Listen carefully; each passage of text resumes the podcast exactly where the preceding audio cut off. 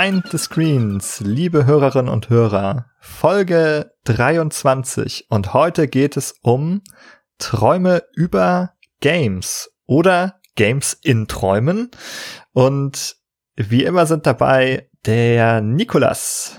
Hallo. Und die Jessica. Hallo. Außerdem haben wir uns heute Verstärkung geholt von einer Expertin, die sich schon mit dem Thema Games und Träume beschäftigt hat in mehreren Vorträgen. Hallo Maria Manek. Hi. Schön, dass du da bist. Es hat mich sehr gefreut. Wir haben uns, glaube ich, sogar kennengelernt. Vielleicht kann das sein, als du einen Vortrag über Träume in Games gehalten hast. Das ist zumindest mein Eindruck. Das war bei den German Death Days im Jahr 2017. Kann das sein? Ja, du warst doch dieser wissbegierige Typ in der ersten Reihe, oder? Jetzt lass mich nicht wie so ein Streber dastehen. Ich, ich war bestimmt in der dritten Reihe und, und habe ganz schüchterne Fragen nur gestellt. ja, jedenfalls, äh, deswegen musste ich, als das Thema bei uns aufkam, daran gleich denken, dich nochmal mit einzuladen, denn du hast dann ganz spannenden Vortrag gehalten, obwohl das jetzt eigentlich gar nicht unbedingt dein Kernthema ist, mit dem du dein täglich Brot verdienst. Du bist eigentlich studierte Computervisualistikerin, kann man das sagen? Computervisualistin, ja. Visualistin. Ah, sehr gut, vielen Dank. Da sieht man gleich, dass du Expertin bist. du machst jede, jede Menge spannende Sachen. Du machst Fotografie und Design. Du hast eine kleine Firma mitgegründet. Ist das richtig? Oder? Mein Silverseed Games. Silverseed Games, genau. Ja, im Jahre 2013 haben sich drei hochmotivierte Studierende während ihres Studiums zusammengefunden und haben Silverseed Games gegründet in Magdeburg und seitdem bin ich dabei. Unser Firmenkonzept hat sich einige Male geändert und aktuell machen wir ähm, digitale Unterhaltungssoftware mit gesellschaftlichem Mehrwert. Klingt ein bisschen hochgestochen, aber wir machen halt so Sachen, die ja, über das normale Spielen hinausgehen und irgendwelche Themen bedienen, wie zum Beispiel Lerninhalte vermitteln oder ähm, für Dinge sensibilisieren. Hast du da eigentlich ein Beispiel, was ihr da so zuletzt irgendwie gemacht habt? Irgendwas, was man sofort zeigen kann, was besonders cool ist? Also alle Sachen sind besonders cool, die wir machen. oh, natürlich. Selbstverständlich. Also das, was wir zuletzt gemacht haben, war ein Prototyp, der auch von der Mitteldeutschen Medienförderung gefördert wurde, ähm, zum Thema Depression, wo auch das Thema hm, Schlaf und Träume mit aufgegriffen wurde, der auf meiner Masterarbeit basierte, äh, mit dem Namen Traces. Mhm. Sehr schön. Schlaf und Träume. Daran wollen wir gleich anschließen. Wir werden bestimmt deine Projekte alle verlinken unter unserem Beitrag. Dann können die Hörer und Hörer sich da mal durchklicken, was du so machst. Und für uns geht es jetzt aber in das Reich der Träume. Und ich glaube, ich muss jetzt einfach mal Jessica fragen, wie wir zu diesem Thema gekommen sind und worum es heute genau gehen wird. Ich war einfach ein bisschen egoistisch. Das war ein Thema, das mich schon sehr, sehr lange reizt, das mal zu besprechen. Und da dachte ich mir, es gibt doch keinen besseren Ort, als das in Behind the Screens zu tun. Weil mir persönlich passiert das immer wieder auf ganz verschiedene Arten, dass ich Videospiele und Träume irgendwie vermische. Also es kann vorkommen, dass ich von einem speziellen Spiel träume oder dass in meinen Träumen Ereignisse vorkommen, wie man sie aus Games kennt, also dass Kämpfe stattfinden mit Zaubern, in denen ich zaubern kann, oder dass ich mich im Traum einer Load-Funktion bediene oder eine Map öffne, um zu schauen, wo ich als nächstes hin muss. Und ja, das fand ich, fand ich einfach so spannend, wie sehr die Games in die Träume reinwirken. Also, aus der Psychoanalyse würden wir sagen, wir träumen von Dingen, die für uns irgendwie bedeutsam sind. Und das ist, finde ich, auch so ein Hinweis darauf, dass Games eben auch tatsächlich bedeutsam sind und nicht nur ein Zeitvertreib, der irgendwie mal so am Rand stattfindet, sondern dass irgendwas mit uns dabei passiert. Und ich war einfach neugierig darauf, mit, mich mit euch auszutauschen, auf welche Arten wir von Games träumen und ob sie unser Traumleben bereichern oder ob sie vielleicht auch für Albträume sorgen können oder ob uns Games-Themen auch irgendwie helfen können, Dinge in Träumen zu verarbeiten. Mich würde als erstes interessieren, als dir das aufgefallen ist, dass du sagst, die, die Games haben bei dir die Träume übernommen oder sind da eingebrochen. Fandest du das gut oder warst du überrascht? Wie, weißt du noch, was, was du dazu gedacht hast, als das passiert ist? Ich kann mich gar nicht dran erinnern, dass das irgendwie so einen plötzlichen Onset gegeben hätte oder so. Also, ich glaube, dass das gibt's schon ganz lange bei mir, dass das immer mal wieder vorkommt und klar, je mehr ich spiele, desto häufiger passiert das auch. Aber ich glaube, das war erstmal was, was ich begrüßt habe und worüber ich mich vielleicht auch ein bisschen, ja, gewundert habe, wie solche Mechaniken oder irgendwelche Konzepte wie Quicksave und Quickload oder irgendwelche Maps da plötzlich Einzug gehalten haben, wo ich mir dachte, ach, das ist ja eigentlich ziemlich toll, dass unser Unbewusstes das irgendwie aufgreift und wir das dann in Träumen nutzen, was wir in Videospielen auch ganz praktisch finden. Mhm, ich glaube, wir kommen noch auf so Beispiele zu sprechen später. Aber ich würde den Nikolas auch noch mal mit reinholen. Hast du irgendwie einen besonderen Bezug zu diesem Thema mit dem Videospielen in Träumen? Mm, ob der Bezug besonders ist, das vermag ich nicht zu beurteilen, aber zumindest habe ich einen. Ich habe halt selbst also auch schon Erfahrungen damit gemacht, wie irgendwie Videospiele äh, bis in meine Träume hineingewirkt haben. Ich meine, insofern unterscheiden sich in erster Näherung oberflächlich Videospiele vielleicht nicht von anderen Kunstwerken, in dem Sinne, dass sie einen nachhaltigen Eindruck hinterlassen können, der einem nicht loslässt und einen gegebenenfalls halt auch in den Schlaf mitverfolgt. Warum wir ja uns heute dem Thema nähern, ist, dass ich glaube, dass über diese oberflächliche Näherung hinaus es noch für das Medium Videospiel ganz spezielle, besondere, besonders interessante Aspekte dort eine Rolle spielen. Ein spannender Teaser von dir. Da werden wir drauf zurückkommen, denke ich. Ist vielleicht auch nochmal der richtige Zeitpunkt, nochmal klar zu machen, dass wir nicht über Träume sprechen, die eine Darstellung in Spielen sind. Wir sprechen nicht darüber, wenn Spiele uns Traumsequenzen vorzeigen, wenn der Batman im Asylum sozusagen gedruckt ist, wenn der dort also eine Halluzination oder Traumsequenz mit der Vogelscheuche erlebt. Darum geht es heute nicht, sondern wirklich um unser reales Träumen und wie Spiele irgendwie da hineinkommen oder was sie damit zu tun haben.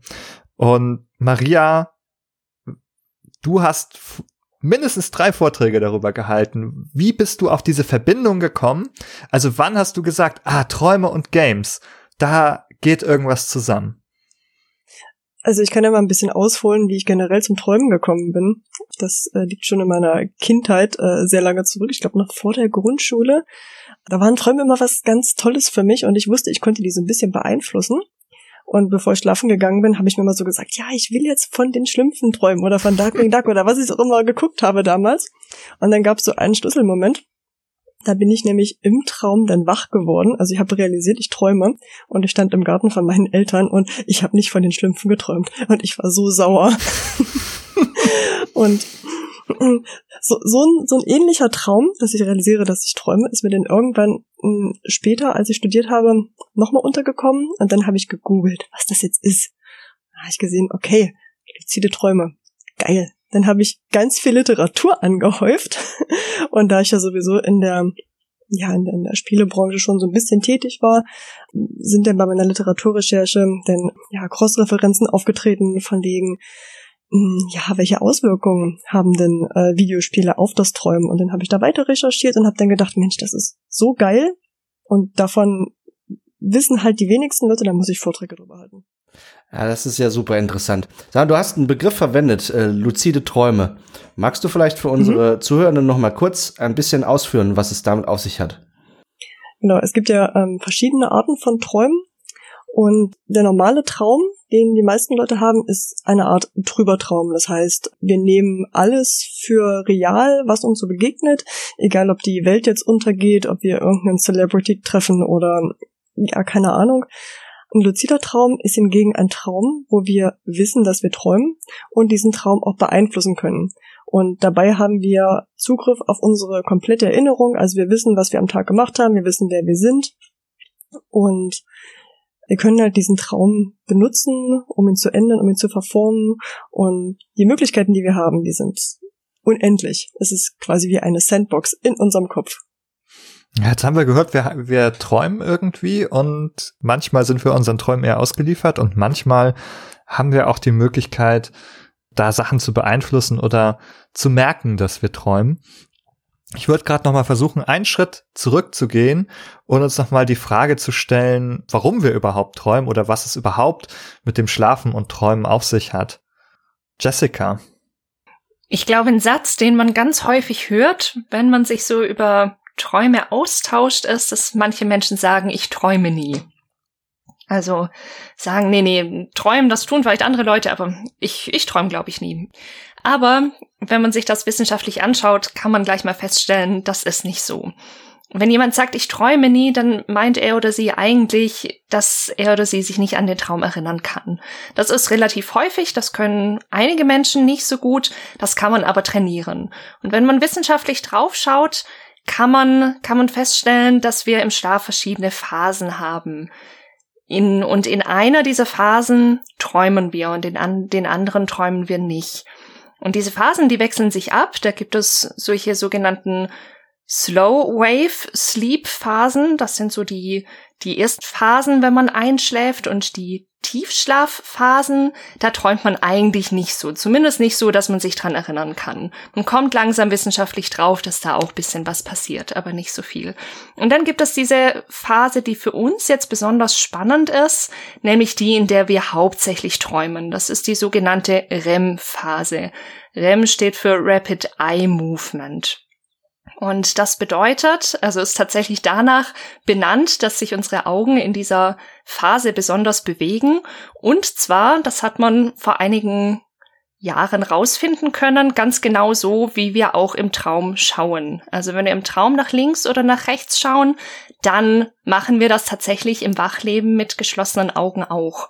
Darüber hat man übrigens auch feststellen können, wie Maria uns gerade schon erzählt hat, vom luziden Träumen, dass das eben tatsächlich funktioniert. Also dass die Person auch nicht danach beim Aufwachen glaubt, ach ja, ich, ich habe das schon im Traum gewusst, dass ich, dass ich da geträumt habe und das ist nur eine Einbildung, sondern dadurch, dass sie quasi Signale geben kann, weil diese Augenbewegungen, die kann man ja abfangen, dadurch konnte quasi gezeigt werden, man ist tatsächlich in dieser REM-Phase bewusst oder klar und in dieser REM-Phase träumen wir eben hauptsächlich.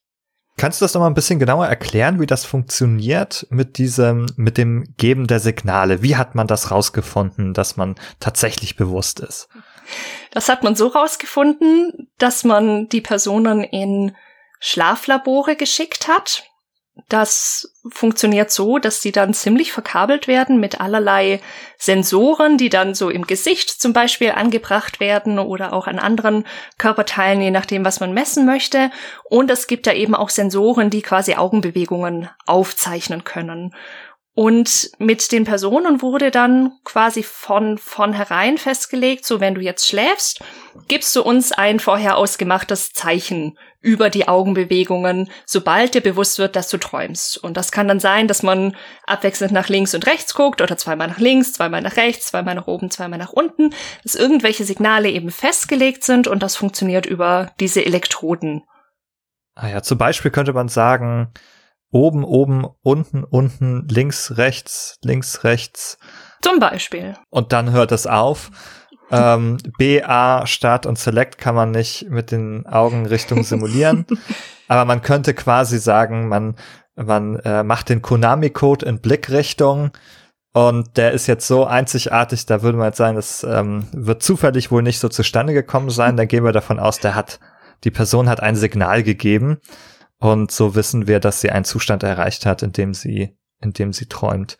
Ganz genau. Ich glaube, auch oben und unten funktioniert, glaube ich, nicht so gut. Es ist meistens links und rechts, was da als Signale verwendet wird. Aber Konami könnte man vielleicht mal ausprobieren, wer weiß. genau, damit sind wir jetzt auch schon wieder bei den Games. Diesen Bogen wollte ich jetzt ganz gerne nochmal schließen und nochmal die Frage zurückwerfen zu Maria. Jetzt waren wir bei den Träumen. Wie kommen wir zu den Games? Oder wie bist du zu den Games gekommen? Ich weiß es nicht mehr so genau. wie ich diesen Bogen äh, geschlossen hatte. Also ich habe ja schon immer sehr viel geträumt und auch sehr viel notiert und mir ist beim Träumen auch aufgefallen, dass halt Videospiele hm, sehr viel Effekte darauf hatten. Also wie das Jessica schon gesagt hat, mit äh, dem Quickload und Quicksave gab es bei mir halt auch solche Momente, wo ich mich halt aus Traumsituationen rausholen konnte, dass ich halt gedacht habe, okay, ich muss einfach den Spielstand neu laden. Aber ähm, mir sind halt auch in Träumen Ideen gekommen, die sich dann auf Spiele, die ich gemacht habe, ausgewirkt haben. Oder ich konnte andere Mechaniken benutzen aus Videospielen in den Träumen, wie zum Beispiel Weapon Spawning und sowas. Und dann habe ich irgendwann recherchiert und habe dann auch eine Wissenschaftlerin gefunden, die äh, Jane Gackenbach, die sich auch mehr damit beschäftigt hat, welche gegenseitigen Wechselwirkungen Videospiele und Träume miteinander haben. Und bin dann darüber etwas mehr in die Thematik eingestiegen. Man könnte ja auf die Idee kommen, dass auch irgendwie vielleicht Games und Träume beide irgendwie sowas, so eine andere Welt vielleicht sind, so eine Virtualität für uns darstellen, in der wir Dinge machen können, die wir sozusagen im, in der physischen Welt des Wachlebens eigentlich auch nicht machen können. Und es ist beides, die Traumwelt und auch die Spielwelt sind keine echten Welten, sondern da gelten irgendwie eigene Regeln. Und einmal wird das irgendwie am Computer simuliert und einmal macht es quasi unser Gehirn, wenn wir schlafen. Aber darauf kommen wir vielleicht auch noch mehr zu sprechen. Ich find's aber interessant. Ich glaube, äh, ich habe noch nichts dazu gesagt, aber ich kann euch verraten, dass ich auch in meinen Träumen Spiellogik erlebt habe schon. Und damit kann ich jetzt, darf ich jetzt behaupten, dass wir alle Erfahrungen damit gesammelt haben, dass Spiele in unsere äh, Träume schon hineingekommen sind. Und wir sind nicht die einzigen dabei. Wir haben auf Twitter eine kleine Umfrage gemacht. Wir haben unsere Volkschaft dort mal befragt und unsere Hörerinnen und Hörer darunter. Und die haben uns auch erzählt, dass sie relativ häufig doch Spiele in ihren Träumen haben. Rund 20 Prozent sagen nur, dass sie nie Games in ihren Träumen haben. Und 10 Prozent sind hier tatsächlich auch der Behauptung, dass sie keine Erinnerung haben, beziehungsweise das ist ja keine Behauptung, dass sie keine Erinnerung haben, mag stimmen. Aber dass sie nicht träumen, sagtest du ja, Jessica, das kommt eigentlich nicht vor. Deswegen habe ich die Umfrage so formuliert. Ah, clever.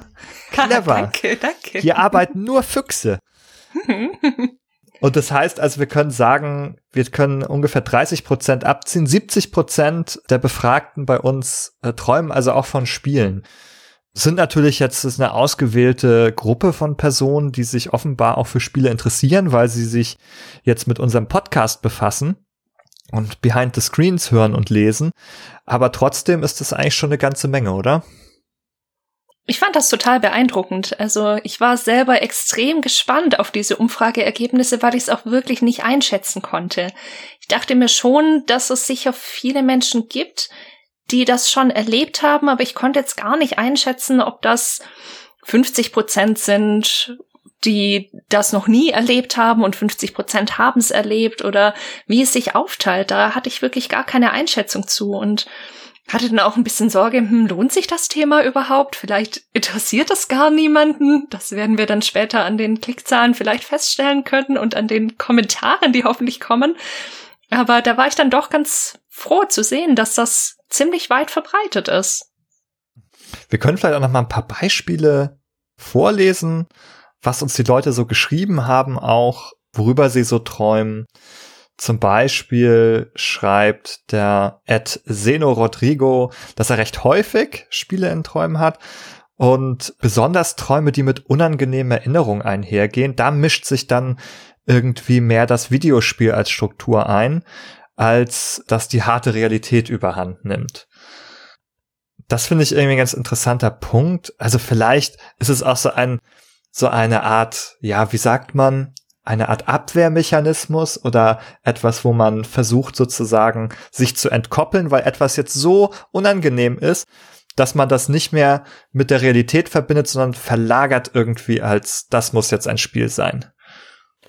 Boah, das ist sicherlich eine Deutung dieser, dieser Dinge. Was dabei auffällt, ist, denke ich, sicherlich, dass das eine sehr individuelle Frage ist oder eine sehr individuelle Angelegenheit ist ne, so vielgestaltig wie, wie die Träume sind und äh, so vielgestaltig wie auch Videospiele sein können, so unterschiedlich werden auch dann die Erlebnisse an der Schnittstelle zwischen diesen beiden Sachen ausfallen, denke ich. Also ich konnte mich auch in vielem wiederfinden, was geschrieben wurde. Ich glaube auch, dass, dass es häufig ist, dass wir innere Erfahrungen, also seien, seien es jetzt konkrete Erinnerungen oder irgendwas, was wir innerlich erleben, irgendwelche Konflikte, dass wir die mit Videospielmaterial, sag ich mal, unbewusst darstellen. Ich habe da nachher auch noch ein Beispiel mitgebracht.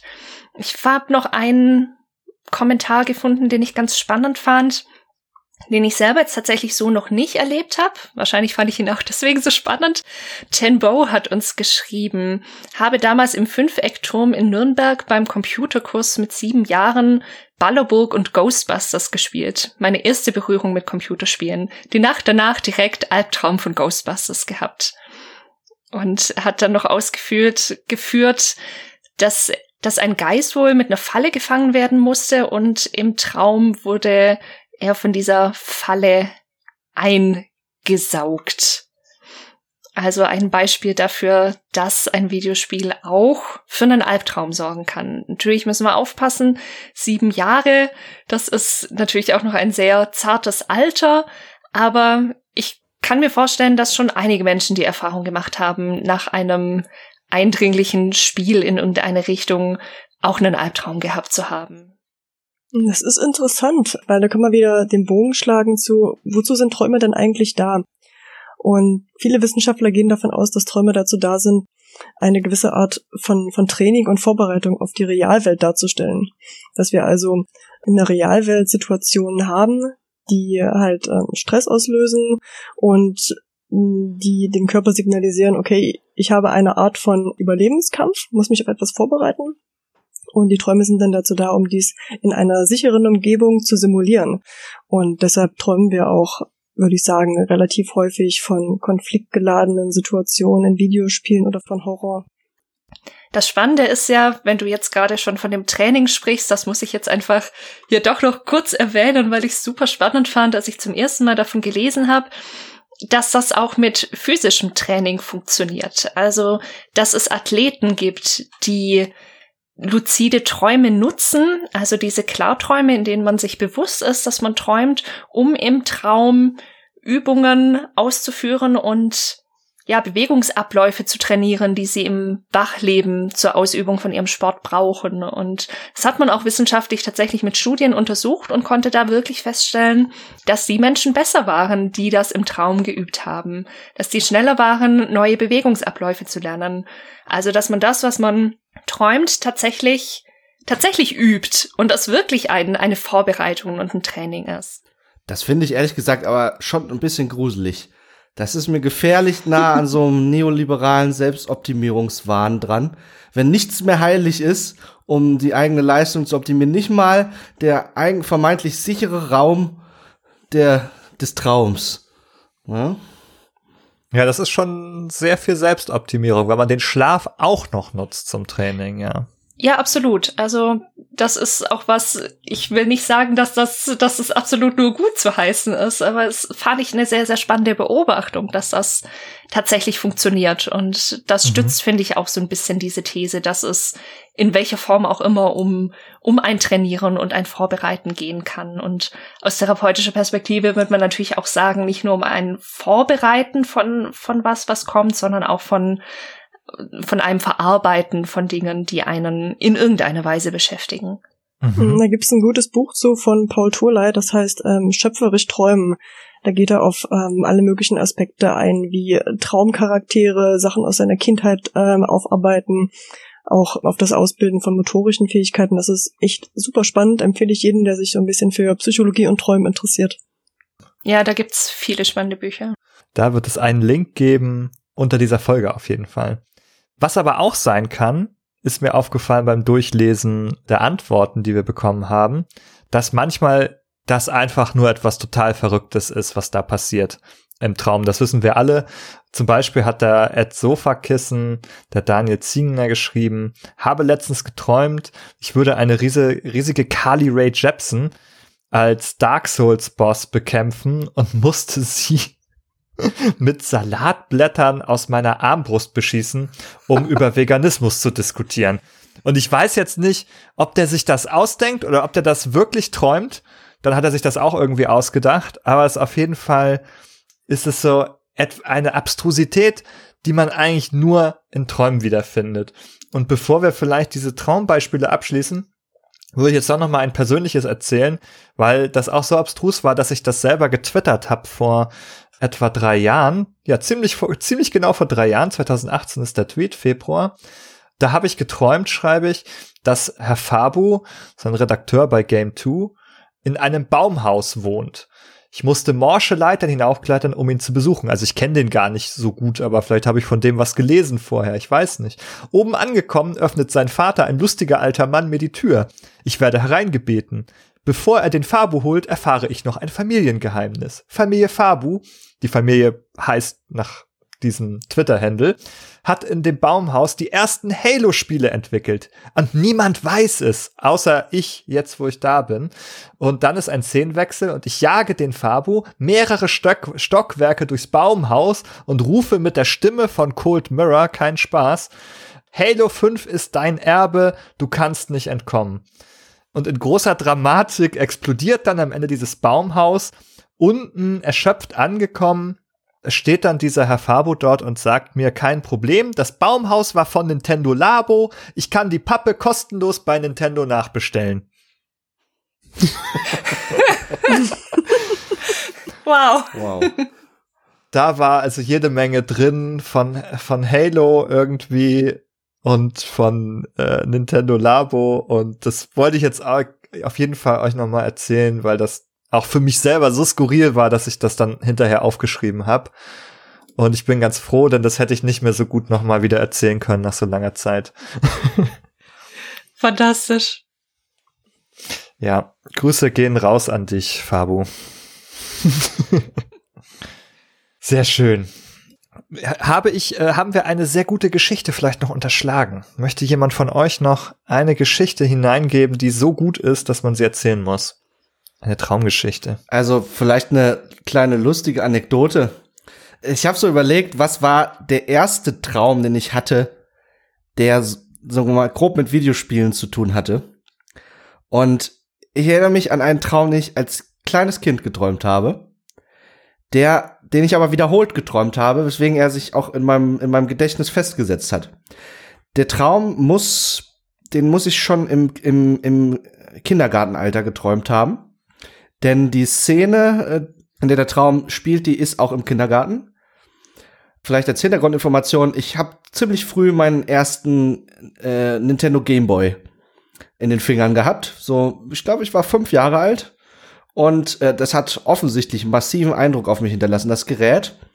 Denn dieser Traum, der sah dann wie folgt aus. Ich bin also im Kindergarten und dort gab's, gab's so ein Spielzimmer, da war so ein Teppich ausgelegt, ne, so, auf dem man dann sich so rumtrollen konnte und spielen, oder das heißt, seine Malbücher dahin packen oder mit Duplo spielen. Aber in diesem Traum war dort etwas anderes zu finden bei mir, lag auf dem Spielteppich, nämlich ein riesiger Haufen Gameboy-Spiele. Und zwar, mm. ich wusste, als ich diesen Haufen Videospiele, Gameboy-Spiele sah im Traum, ich wusste, das sind alle, alle Gameboy-Spiele, die es gibt. Auf der, in der, alle Spiele, die es gibt auf der Welt. Und das war natürlich ein euphorisches Gefühl in mir ausgelöst. Und ich erinnere mich also an diesen Traum als, als einen frühen Paradiestraum. Vielleicht kennt das, vielleicht kennt ihr das. Also so, das ist so eine bestimmte Art von Traum, wo man, also der einfach sehr angenehm ist, weil man sich vermeintlich im Paradies befindet. Und offenbar war für mein fünf-, sechsjähriges Ich, war, also das Paradies auf Erden war dieser Haufen an Gameboy-Spielen, ne? Diese grauen Module. Die, die meisten werden sie noch irgendwie herkennen. Das war also mein erster Berührungspunkt, sagen wir mal, mit diesem Thema, wie Videospiele in Träume hineinwirken können. Super spannend. Ich muss direkt einmal darauf reagieren, weil ich diesen Traum auch hatte. Ich kenne das. Also da sehen wir also eine Parallele der äh, Computerspielsozialisation bei uns vielleicht. Ich weiß bei mir, wo das herkommt, denn es gab so einen Secondhand An- und Verkaufsladen bei uns, ähm, als ich klein war. Da bin ich dann immer so am Schaufenster vorbeigegangen und da lagen im Schaufenster lagen alle diese Gameboy-Spiele, diese grauen Module, wie du sagst, lagen da aufgereiht im Schaufenster und das war wirklich so eine ne, so eine große Wand mit vielleicht wirklich 100 oder 150 Spielen, die dort wirklich die ganze Fläche tapezierten. Und das war natürlich super beeindruckend als Kind. Da hat man alle Bilder einzeln durchgeguckt, die da zu sehen waren auf diesen Spielen. Und davon habe ich in meinem Leben immer wieder geträumt, von so einem Koffer voller grauer Gameboy-Module. Und dann freut man sich, denkt man, ja, oh, das ist der größte Schatz, den man finden kann. Ein Koffer voller Gameboy-Spiele. So ein Traum habe ich tatsächlich auch öfters. Also ich habe bei mir zu Hause eine riesige Spielesammlung äh, voll mit diesen Retro-Boxen für PC-Games. Es sind so über 100 Stück, kleistern da mein kleines 5x5 Kallax voll. Und äh, ich träume regelmäßig davon, dass ich äh, Kisten finde, wo Videospiele drinne sind.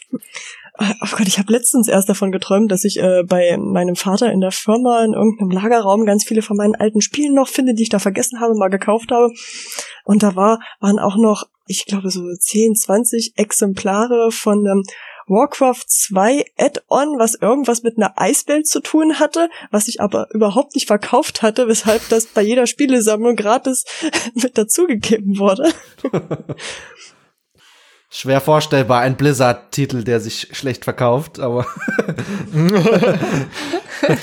Jetzt muss ich aber doch noch mal wissen, ob Jessica nicht auch einen Traum hat davon, dass sie Kisten voller Spiele findet. Ja, natürlich. Den Traum habe ich auch schon gehabt. Bei mir war es aber ein Stapel, also so so eine so eine Pyramide quasi, auf der die auf der diese Spiele lagen. Also ja, natürlich. Es ist, oh, also an euch da draußen, das, das würde mich jetzt wirklich interessieren, ob das jetzt ein Zufall ist, dass wir vier uns hier irgendwie treffen und alle schon so einen Traum hatten oder ob, ob ihr das auch kennt. Oh, wir träumen alle von solchen Spielen. Nur die Anordnung unterscheidet sich. Nikolas erträumt sich den Haufen wie sie übereinander geschüttet in einem quasi über, äh, also nicht abzählbaren Haufen übereinander liegen. Du hast sie zu einer Pyramide geordnet. Bei mir waren sie im Koffer und Maria hat sie in der Kiste gefunden. Das ist der Hammer. Ich bin, bin gerade auch sehr beeindruckt. Das ist wirklich toll. Ich muss ein Agent des Chaos sein, wenn also die bei mir da so als einziges so durcheinander fliegen. Na, so ein bisschen durcheinander waren sie bei mir auch. Also ich würde jetzt nicht den, den Rang ablaufen als Agent des Chaos, den darfst du ja gerne haben. Aber ganz so sortiert war ich dann auch nicht.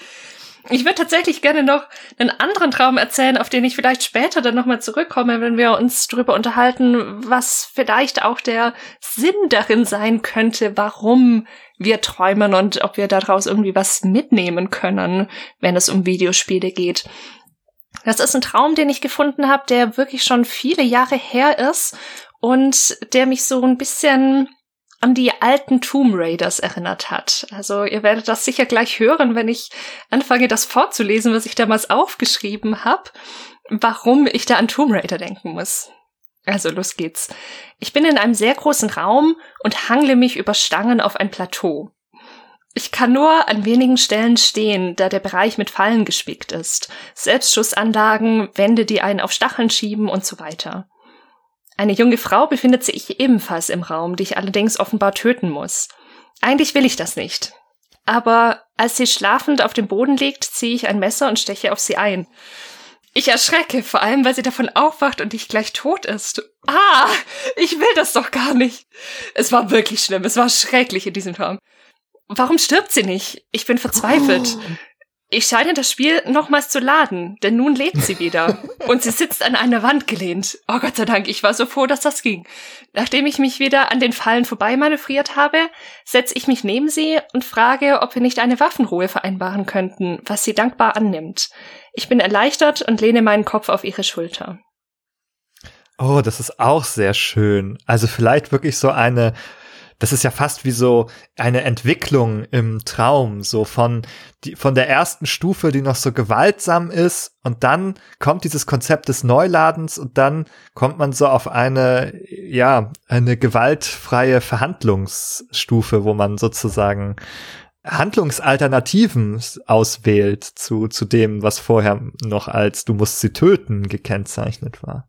Ja, das, das ist, finde ich, auch so was Charmantes an Träumen, gerade wenn sie so eine Quick-Load-Funktion haben, dass man, dass man tatsächlich verschiedene Dinge ausprobieren kann und eine bessere Lösung finden kann. Und mich hat dieser Traum so ein bisschen an Celeste erinnert, weil wenn man das jetzt subjektstufig deutet, also es bedeutet, dass man quasi die Dinge, die einem im Traum begegnen, als Anteil von sich selber sieht, dann war das ja so, also es war ja auch eine Frau, die da sitzt, die ich da erst töten wollte.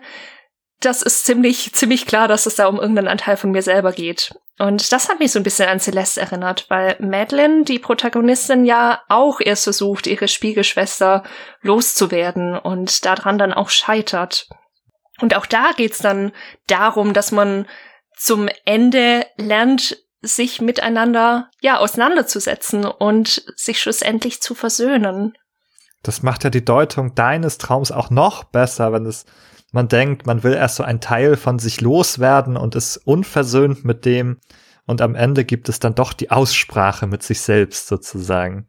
Ja, und es freut mich gerade besonders, weil ich erst kürzlich bei Spielkritik einen Artikel zu Celeste veröffentlicht habe, wo ich mich genau dieser Thematik auch gewidmet habe mit Madeline und ihrer Spiegelschwester und, und diesem diese Dynamik zwischen den beiden. Aber was mir so gefallen hat, war, dass, dass dieser Traum sich auch diese Tomb Raider Elemente bedient. Also nicht nur dieser Quick Load und Quick Save Geschichte, sondern dass, dass dieses Bild mit diesen, also jeder, der die alten Tomb Raider Teile gekannt und gespielt habt, ihr habt ja vorhin auch alle genickt, kennt das, kennt diese schrecklichen Stacheln und diese Wände, die einen auf irgendwelche Stacheln schieben und so weiter.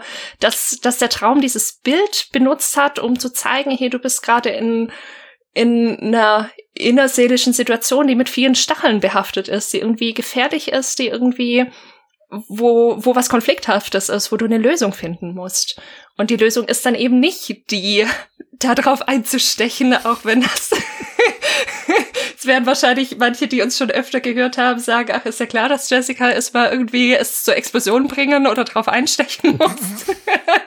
Aber die Entwicklung hat stattgefunden. Ja, das kennen wir ja von dir, dieses Konfliktlösungsverhalten, ne? Also mit dem Explodieren ja, ja, und dem, ja, dem Abstechen. Ne? Ja. ja. also das ist verwunderlich, dass du im zweiten Anlauf nicht mit einem Sprengsatz aufgelaufen bist, dann ja. Stimmt. Eieiei. Ich hatte das Gefühl irgendwie vorhin, als ich gefragt habe, wollten alle erzählen. Maria, hast du auch noch eine Traumgeschichte, die du teilen möchtest? Ich habe mehrere, aber jetzt, wo ich drüber nachdenke, ich habe es ab und zu in meinen Träumen, dass der Traum in eine Art Adventure übergeht, aber in so eine Art First-Person-Adventure, ähnlich so wie im Escape Room. Also du kannst quasi alles untersuchen und weißt nicht, was du mitnehmen musst, wenn du nicht weißt, was relevant ist. Und bei mir ist es dann meistens so, ich bin in irgendwelchen fremden Wohnungen, die verlassen sind und durchwühle dann ähm, Tische und Schubladen und so und gucke mir den ganzen Scheiß an und denke so, was soll ich hier mitnehmen? Ich weiß es nicht. Was ist relevant? Was kann ich gebrauchen? Und bin halt in diese Adventure-Situation gefangen und bin total am Verzweifeln. Ja, wir haben jetzt so verschiedene Träume besprochen und ich habe das Gefühl, da sind auch schon, also verschiedene Qualitäten dabei deutlich geworden. Also wir haben einmal über Spiele geträumt, also zum Beispiel, dass bei mir Halo vorkommt oder Nintendo Labo oder bei dir Tomb Raider, Jessica wo sozusagen da so eine Referenz einfach ist. Und wir hatten aber auch jetzt so eine Logik schon von Spielen in Träumen. Du hast zum Beispiel das Quick Load oder Quick Save und Neuladen zum Beispiel drin gehabt. Ja, wenn ihr drüber nachdenkt, fällt euch da noch mehr dieser Art ein, wie man das noch ja unterteilen kann? Ich glaube, was noch nicht zur Sprache kam, war, was ich aber relativ häufig auch erlebe, ist, dass ich träume, tatsächlich am PC zu sitzen und ein bestimmtes Spiel zu spielen. Ach. Und manchmal passiert es dann, dass es dann zu einem Szenenwechsel kommt und ich dann auch im Spiel drin bin und das dann plötzlich eine Ego-Perspektive annimmt. Aber es kommt immer wieder vor, dass ich starte und am PC sitze und mhm. da was spiele. Und tatsächlich auch dann hängt irgendeine Taste an der Tastatur oder solche Geschichten oder ich äh, hau da drauf und irgendwie passiert nichts. Und das habe ich ganz häufig. Hast du auch versucht, die Tastatur noch mal in die Luft zu sprengen dann? Oh, das werde ich beim nächsten Mal ausprobieren. Das ist ein sehr guter Hinweis. Wenn das Hauen nicht mehr Ja, reicht, stimmt. einfach die Dynamitstange Oh ja. rausholen. Nein, ich finde es spannend. Ich habe damit überhaupt keine Erfahrung. Ich habe nur Erfahrung damit, dass plötzlich, also etwas, das mir vorher real vorkommt im Traum, dass ich dann denke, ah ja, ich spiele ja eigentlich ein Spiel gerade irgendwie. Aber dass ich so wirklich bewusst damit starte, mit einem Setting, wo ich irgendwie spiele, daran kann ich mich nicht erinnern. Total interessant. Ja, wie ist es bei den anderen, Nikolas? Ich muss da gleich nochmal einhaken, was du da sagtest. Also du träumst zunächst und da Mhm. passiert vielleicht was jetzt aus, aus Wachperspektive, was Verrücktes. Und im Traum wirst du dir dessen bewusst und sagst, aber das ist ja aber auch ein Spiel. Ich bin ja auch in einem Videospiel oder so. Das heißt, du hast eine Art wachen Moment, allerdings nicht wach genug, um festzustellen, dass du in einem Traum bist, aber du löst es für dich dann so auf, dass du wohl in einem Videospiel bist und deswegen das also äh, auch nicht weiter verwunderlich ist, was da passiert. Ja? Ja, also so ein bisschen, genau, so ist es. Also, dass manchmal in so einem wachen Moment die Erklärung dann wird nicht, dass man träumt, nicht, dass ich träume, sondern dass ich offenbar ein Spiel spiele. Und dann kann ich mich auch plötzlich so ein bisschen mehr Dingen bedienen, die im Spiel möglich sind. Dann weiß ich so, ah ja, ich kann jetzt hier irgendwie diese Waffe auswählen vielleicht oder ich kann da ins Menü gehen und so oder ich habe ganz dann eröffnen sich plötzlich ganz neue Möglichkeiten im Traum. Der nimmt irgendwie ganz eine ganz andere Wendung dann plötzlich. Dann ist es so, dann kann man davor zurücktreten vor dieser Szene und weiß nicht weiß plötzlich, die ist nicht mehr echt, sondern dann dann komme ich eher in so einen Modus, wo ich sage, ah, wie schaffe ich denn das jetzt und was ist wie ist es jetzt so die Lösung des Rätsels hier oder wie komme ich an den Gegnern vorbei? Und dann ja, vielleicht, wenn es mal so ein, irgendwie so ein Albtraum ist, weiß ich, ob das ist jetzt nicht unbedingt immer so, aber wenn es ein Albtraum ist, dann nimmt es natürlich auch diese äh, starke Belastungssituation raus, weil man irgendwie Abstand dazu gewinnt, indem man Mhm. sagt, ah, es ist ja nur, ein, es ist ja ein Spiel auf einmal. Also du hast auch den Eindruck, dass du dann eine Form von Agency gewinnst in diesen Situationen, wenn ich das richtig verstehe. Ja, ja, auf jeden Fall. Das gibt mir neue Möglichkeiten, neue Handlungsmöglichkeiten, aber eben nicht die, dass ich sage, ich träume und kann jetzt irgendwie alles wie im luziden Traum, wie Maria das erzählt hat, dass einem sich alle Möglichkeiten eröffnen, die Welt zu manipulieren, sondern eher sozusagen nochmal eingeschränkt auf Möglichkeiten eines Spiels, was ich mir so vorstelle, was in diesem Spiel wohl funktioniert. Hm. Aber ja, auf jeden Fall, man, es gibt einem eine neue Agency. Ja. Es hat bei dir dann eher so einen präluziden Charakter, so dass du schon merkst, okay, irgendwas ist ja merkwürdig, aber du kannst es nicht einschränken und reduzierst das dann auf das, was am naheliegendsten ist und dein Gehirn lädt dann quasi das Cluster Videospiel mit allen verbandelten Mechaniken und Thematiken und auf einmal kannst du dann Sachen benutzen, die in Videospielen vorkommen. Genau, Eine ja. sehr coole Eigenschaft. Das ist lustig, ja. Also ich habe auch, also so halbwegs nur Erfahrung mit so luziden Träumen. Ich habe tatsächlich Momente, vielleicht können wir da einen Exkurs gerade zum luziden Träumen draus machen. Ich habe so Momente, wo ich merke, dass ich träume, so wie eben beschrieben. Äh, oder dass ich zumindest merke, ja, das ist jetzt nicht real. Manchmal weiß ich genau, das ist ein Traum. Manchmal wird es halt ein Spiel. Aber ich merke das. Aber das führt bei mir nicht automatisch dazu, dass ich auch die Traumwelt nach meinem Belieben manipulieren kann. Natürlich habe ich da manchmal so, zum Beispiel, wenn man dann denkt, wie die allermeisten Menschen, habe ich nachgelesen, wenn sie luzide träumen, versuchen sie erstmal zu fliegen. Ein großer Teil versucht das wohl. Und das versuche ich dann auch. Und das führt dann dazu, dass ich vielleicht sehr hoch springen kann. Dann merke ich aber, dass es zum Fliegen jetzt noch nicht reicht. Und dann bin ich damit irgendwie befasst, herauszufinden, warum denn ich so hoch springen kann, aber warum es fürs Fliegen noch nicht ausreicht. Und weiß ich nicht, ob ich vielleicht sogar schon wieder abdrifte dann aus dem. Du versuchst herauszufinden, warum du so ein Versager bist in der Situation. Naja, eigentlich ist es ja schon eine übermenschliche Fähigkeit, so hoch zu springen. Und das ist auch irgendwie schon cool, aber es ist, es ist dann manchmal noch nicht genau das, was man möchte. Also es ist so ein bisschen wie bei Harry Potter, wenn du zaubern kannst, aber manchmal nimmt der Zauber halt so eine überraschende Wendung und es ist nicht genau das, was du zaubern wolltest. Aber Ben, ich muss dich ein bisschen korrigieren, weil die meisten Leute, die ihren ersten luziden Traum haben, die versuchen nicht zu fliegen, sondern die laufen rum und schreien, ich träume, ich träume. Und das führt dann Oh. dazu, dass sie wieder aufwachen. Ist mir auch schon oft passiert. Ach so, ich dachte, ich dachte, ich hätte irgendwo gelesen, dass, dass viele Leute irgendwie das mit dem Fliegen probieren. Das, das ist das zweite, was danach kommt. Aber du Hm, bist von okay. deinem ersten luziden Traum halt so übermäßig beglückt, dass du einfach nur rumrennst und jedem Tra Traumcharakter dann sagst, scheiße, ich träume gerade, ist das geil. Also das ist eine, das ist eine Erfahrung, die ich auch gemacht habe. Ich habe ein paar Erfahrungen mit luziden Träumen auch schon gehabt. Und das, was du gerade beschreibst, ist leider auch die häufigste, die ich habe. In dem Moment, in dem ich mir des Umstandes bewusst werde, dass ich in einem Traum bin, bin ich euphorisch und habe genau dieses wie dieses Heureka, oh, das ist ein Traum, aber unmittelbar danach merke ich, dass mir der Traum entgleitet.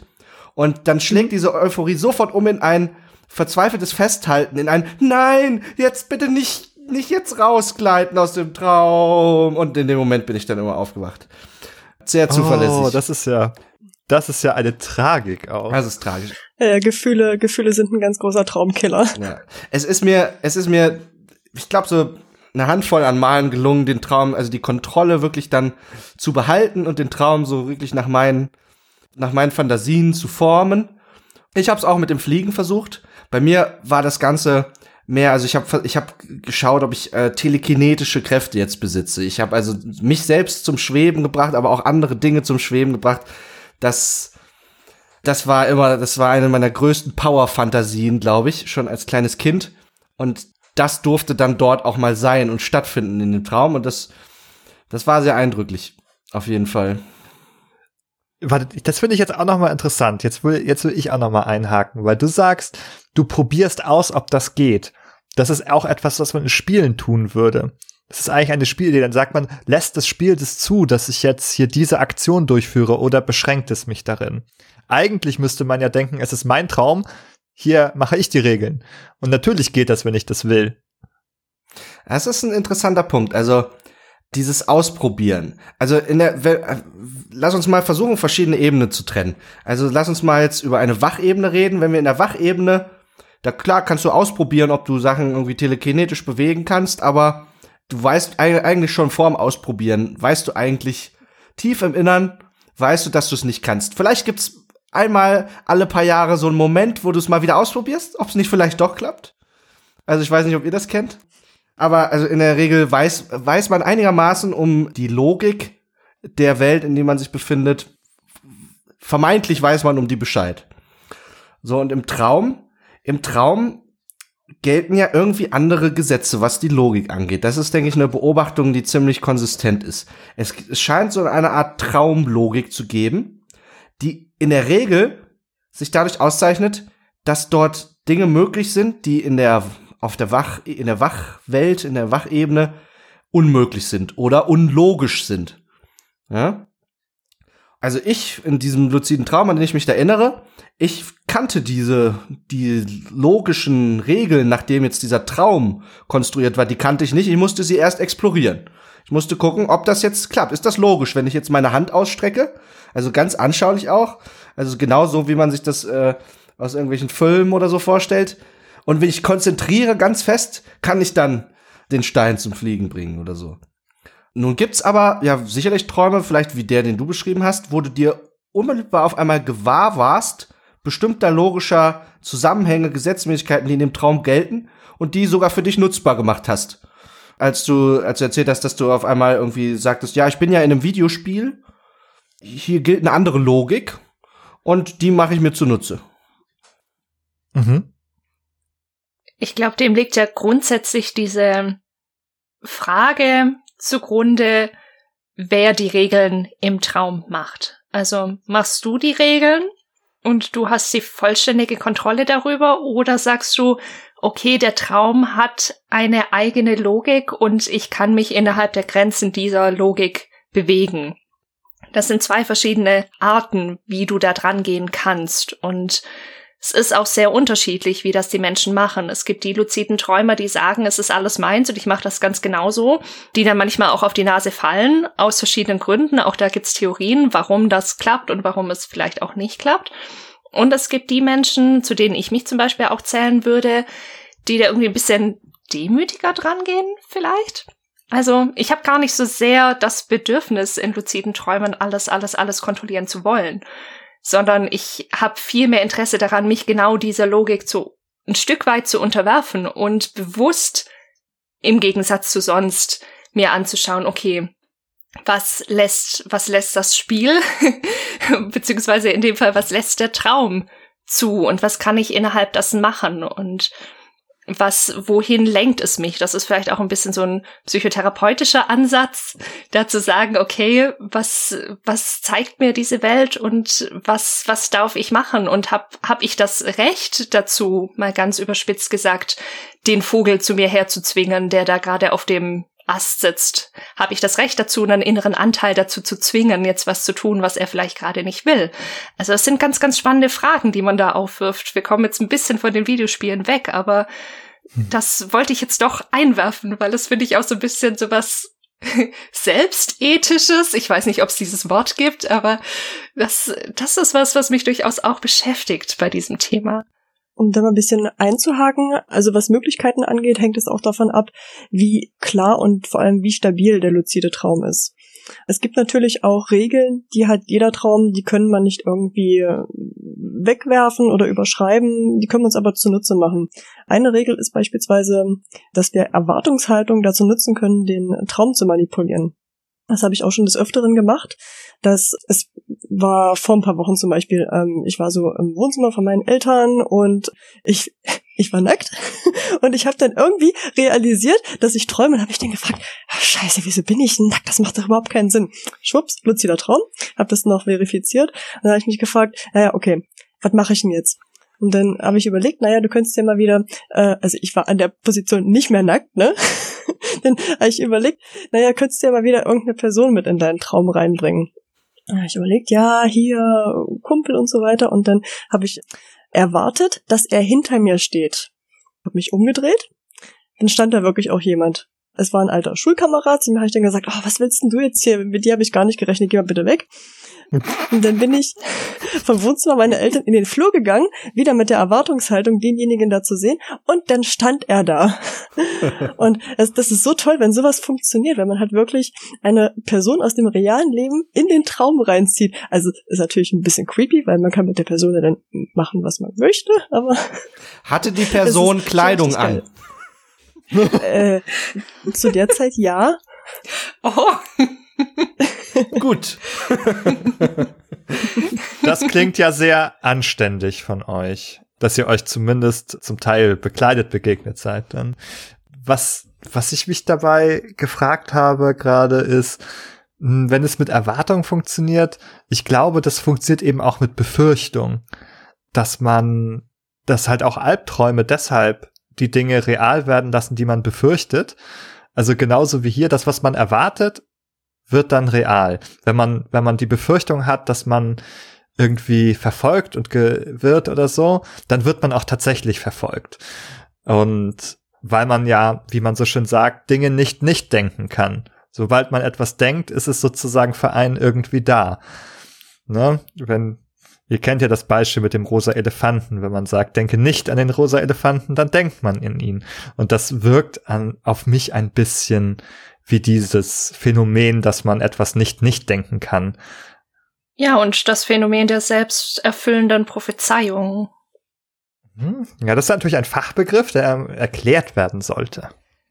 Naja, den hast du ja eigentlich gerade schon erklärt, genau damit, dass man quasi dadurch, dass man, dass man erwartet, dass was passiert oder vielleicht auch befürchtet, dass was passiert, dass dann eben genau das eintrifft. Es ist ja auch einer der Erklärungsansätze dafür, warum sich manchmal in Statistiken findet, dass an Freitag, dem 13. tatsächlich mehr Unfälle oder Dinge passieren, weil manche Menschen schon mit einer Erwartungshaltung, okay, heute ist Freitag der 13., heute wird irgendwas schiefgehen, in den Tag starten und dadurch angespannter vielleicht sind oder unkonzentrierter und dadurch tatsächlich mehr Dinge passieren.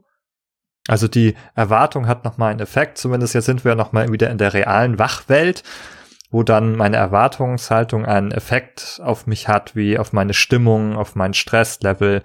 Und das führt dann dazu, dass ich vielleicht ne, weniger leistungsfähig bin oder unaufmerksamer bin. Ja. In der Traumwelt ist es halt noch ein bisschen direkterer Effekt, ne, wirklich. Ich denke irgendwie an etwas, weil ich es erwarte und dann erscheint es quasi direkt vor mir.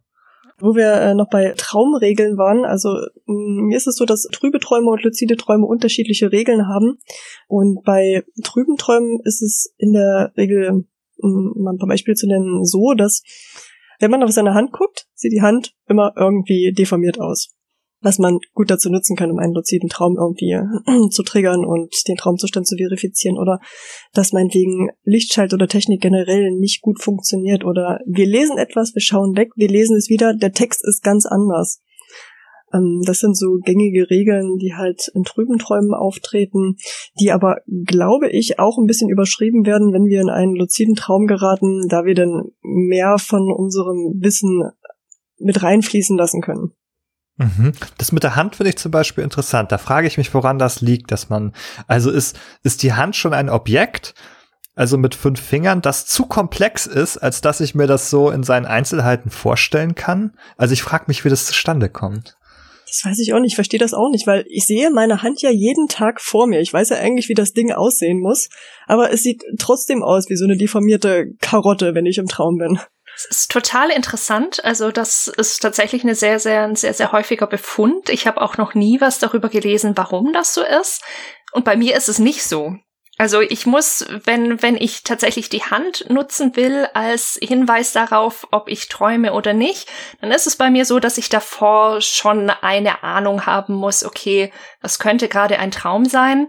Übrigens, kleiner Einschub zu den Games noch, je mehr ich mich mit Videospielen beschäftige, desto schneller komme ich auch auf diese Schiene zu denken, ach ja, das ist ein Spiel und gar nicht mehr dahin. Also für mich, für mich ist das Beschäftigen mit Videospielen tatsächlich irgendwie ein Klartraumkiller, weil ich dann nicht mehr auf die Idee komme, es, ich, ich könnte gerade träumen, sondern das ist alles immer irgendwie Game-Logik dann.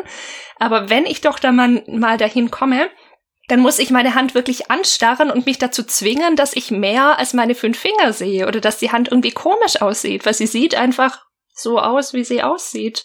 Es ist total interessant, dass, dass sich das so unterscheidet. Also Hypothese eins: wir haben so viele Jahre alte Videospiele, frühe 3D-Videospiele gespielt, dass sich diese, die Darstellung der verknubbelten Hände von damals sich jetzt in die Träume eingebrannt hat.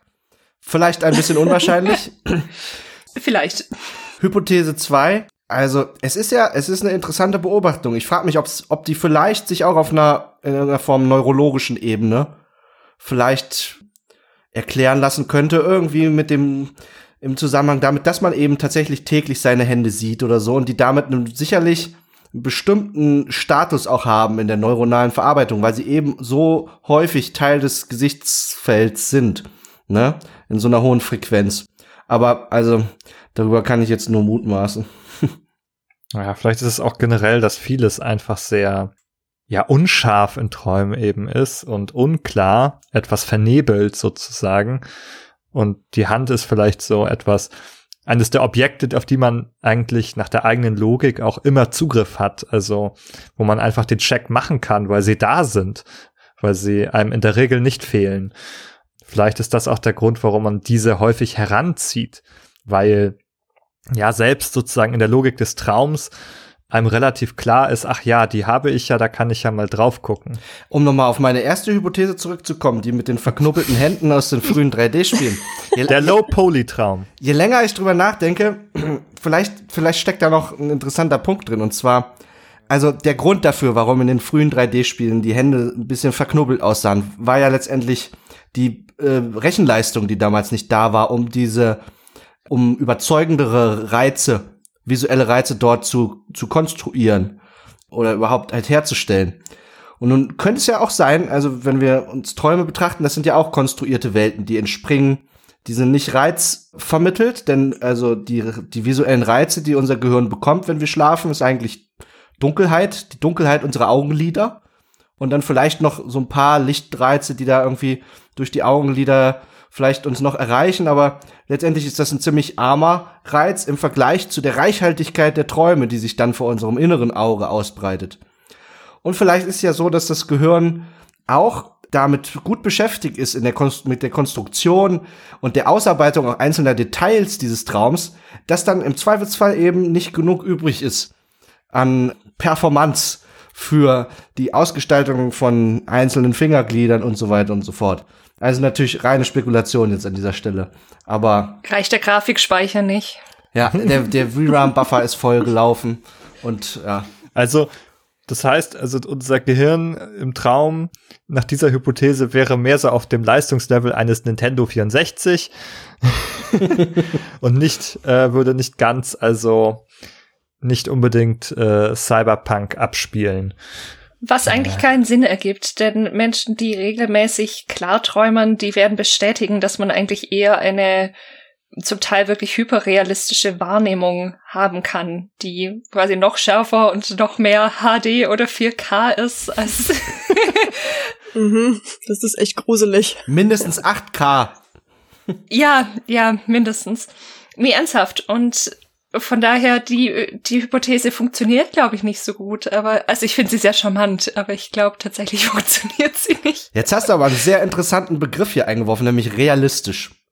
Realistisch im Zusammenhang mit Träumen. Da haben wir ein interessantes Paradoxon vor uns liegen.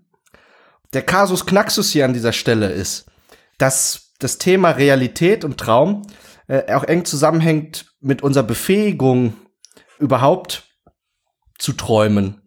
Und zwar der Gestalt, dass wir Träume ja in der häufig, wenn wir uns nicht irgendwie in so einem wachen Moment der, des Traumcharakters bewusst sind, wir nehmen die durchaus häufig auch als realistisch wahr, ja. Dadurch bekommen ja Albträume auch erst ihre, ihre furchteinflößende Wirkung. Nämlich, dass wir das Gefühl haben, wir sind in einer echten, wir sind in einer echten, bedrohlichen, angsteinflößenden Situation. Nun wissen wir ja aber jetzt, also dass Träume nicht die Realität darstellen, sondern dass sie eben Träume sind und in der Realität befinden wir uns in unserem Bett. Das heißt, wir haben irgendwie zwei Realitätsebenen. Wir haben also eine, sagen wir mal, eine physikalische Realität, die wir auch, wenn wir wach sind, verorten wir uns irgendwie in der mit unserer psychologischen Realität und es gibt aber irgendwie auch eine Traumrealität. Es gibt also so sozusagen zwei unterschiedliche Realitätsräume. Und das ist eine Leistung des menschlichen Gehirns. Das ist gar nicht so trivial. Und die hat ganz weitreichende Implikationen. Dasselbe Prinzip kommt zu tragen, wenn wir Videospiele spielen. Auch in Videospielen, Videospiele spannen einen eigenen Realitätsraum auf, in dem eigene Gesetze gelten. Äh, wir haben das Wort Logik schon verwendet. Wir versehen diese Räume, diese Realitätsebene mit einer eigenen Logik. Dinge, die bei uns in der Realitätsebene 1, wir sind wach, wir sitzen in unserem Stuhl, Dinge, die dort nie funktionieren würden, die funktionieren auf dieser Realitätsebene 2 im Videospiel, die funktionieren auf der Realitätsebene des Traumes. Das heißt, diese Räume haben eine eigene Logik. Und das Ganze lässt sich noch weiterspinnen. Das Ganze, diese, diese Fähigkeit des menschlichen Gehirns, unterschiedliche Realitätsebenen zu jonglieren, gleichzeitig nebeneinander, kommt auch zum Tragen, wenn wir ins Theater gehen. Wenn wir uns ein Theaterstück anschauen. Wir sehen auf der Bühne den Hamlet sich äh, durch das Theaterstück morden und das Ganze hat auch also innerhalb der Logik des Stückes einen Sinn. Wir sind ergriffen von dieser Geschichte und es macht es äh, hat also ist nicht unlogisch, was da passiert. Aber trotzdem würden wir nicht auf die Idee kommen, wenn der Hamlet da gerade einen niedersticht, die Polizei zu rufen, weil wir gerade einen Mord beobachtet haben. Nein, wir wissen, diese Realitätsebene, die durch das Theaterstück aufgespannt wird, die hat eine eigene Logik. In der Logik des Theaterstücks ist er jetzt tot, aber in der Realitätsebene 1, in der ich als Zuschauer im Theater sitze, äh, ist, ist, der, ist der Schauspieler nicht tot. Ich muss nicht die Polizei rufen. Ja? Ja, das ist ein interessanter Punkt, weil wir gleichzeitig ja, also bei Film, Theater, Spielen, Medien allgemein, auch immer von Immersion sprechen so einem absorbiert sein in eine Szene, in ein Geschehen, das aber medial vermittelt ist. Also, das aus einem Spiel kommt, aus der Fiktion kommt, die man liest oder die man sich ansieht. Aber wenn man gerade damit befasst ist mit einem Spiel, dann vergisst man ja ein bisschen die, die Welt um sich herum. Für einen Augenblick hat man gar nicht den Eindruck, dass man in seinem eigenen Wohnzimmer sitzt, sondern man ist eigentlich komplett geistig mit seinen Kapazitäten auf das Spiel orientiert. Man, es gibt sozusagen in der eigenen Empfindung im Augenblick vielleicht nur diesen Bossgegner in Dark Souls. Und das Sofa im Wohnzimmer spielt in der Wahrnehmung keinerlei Rolle mehr. Das, das bezeichnet man ja mit Immersion. Und jetzt ist es aber trotzdem so, dass man, wenn man eine hohe Immersion hat, eben trotzdem nicht, also obwohl man ja etwas sehr intensiv empfindet und, und alles andere ausblendet, eben nicht sagt, das ist jetzt, jetzt greife ich zum Hörer und rufe die Polizei. Zum Beispiel selbst wenn ich jetzt auch ein Kriminalspiel spielen würde oder GTA spielen würde und da richtig tief drin bin, dann würde das, was da passiert, nicht dazu führen, dass ich mein Handy greife. Und ich erinnere mich daran, dass der Professor Mausfeld, bei dem wir studiert haben, der nannte diesen Effekt immer die doppelte Buchführung.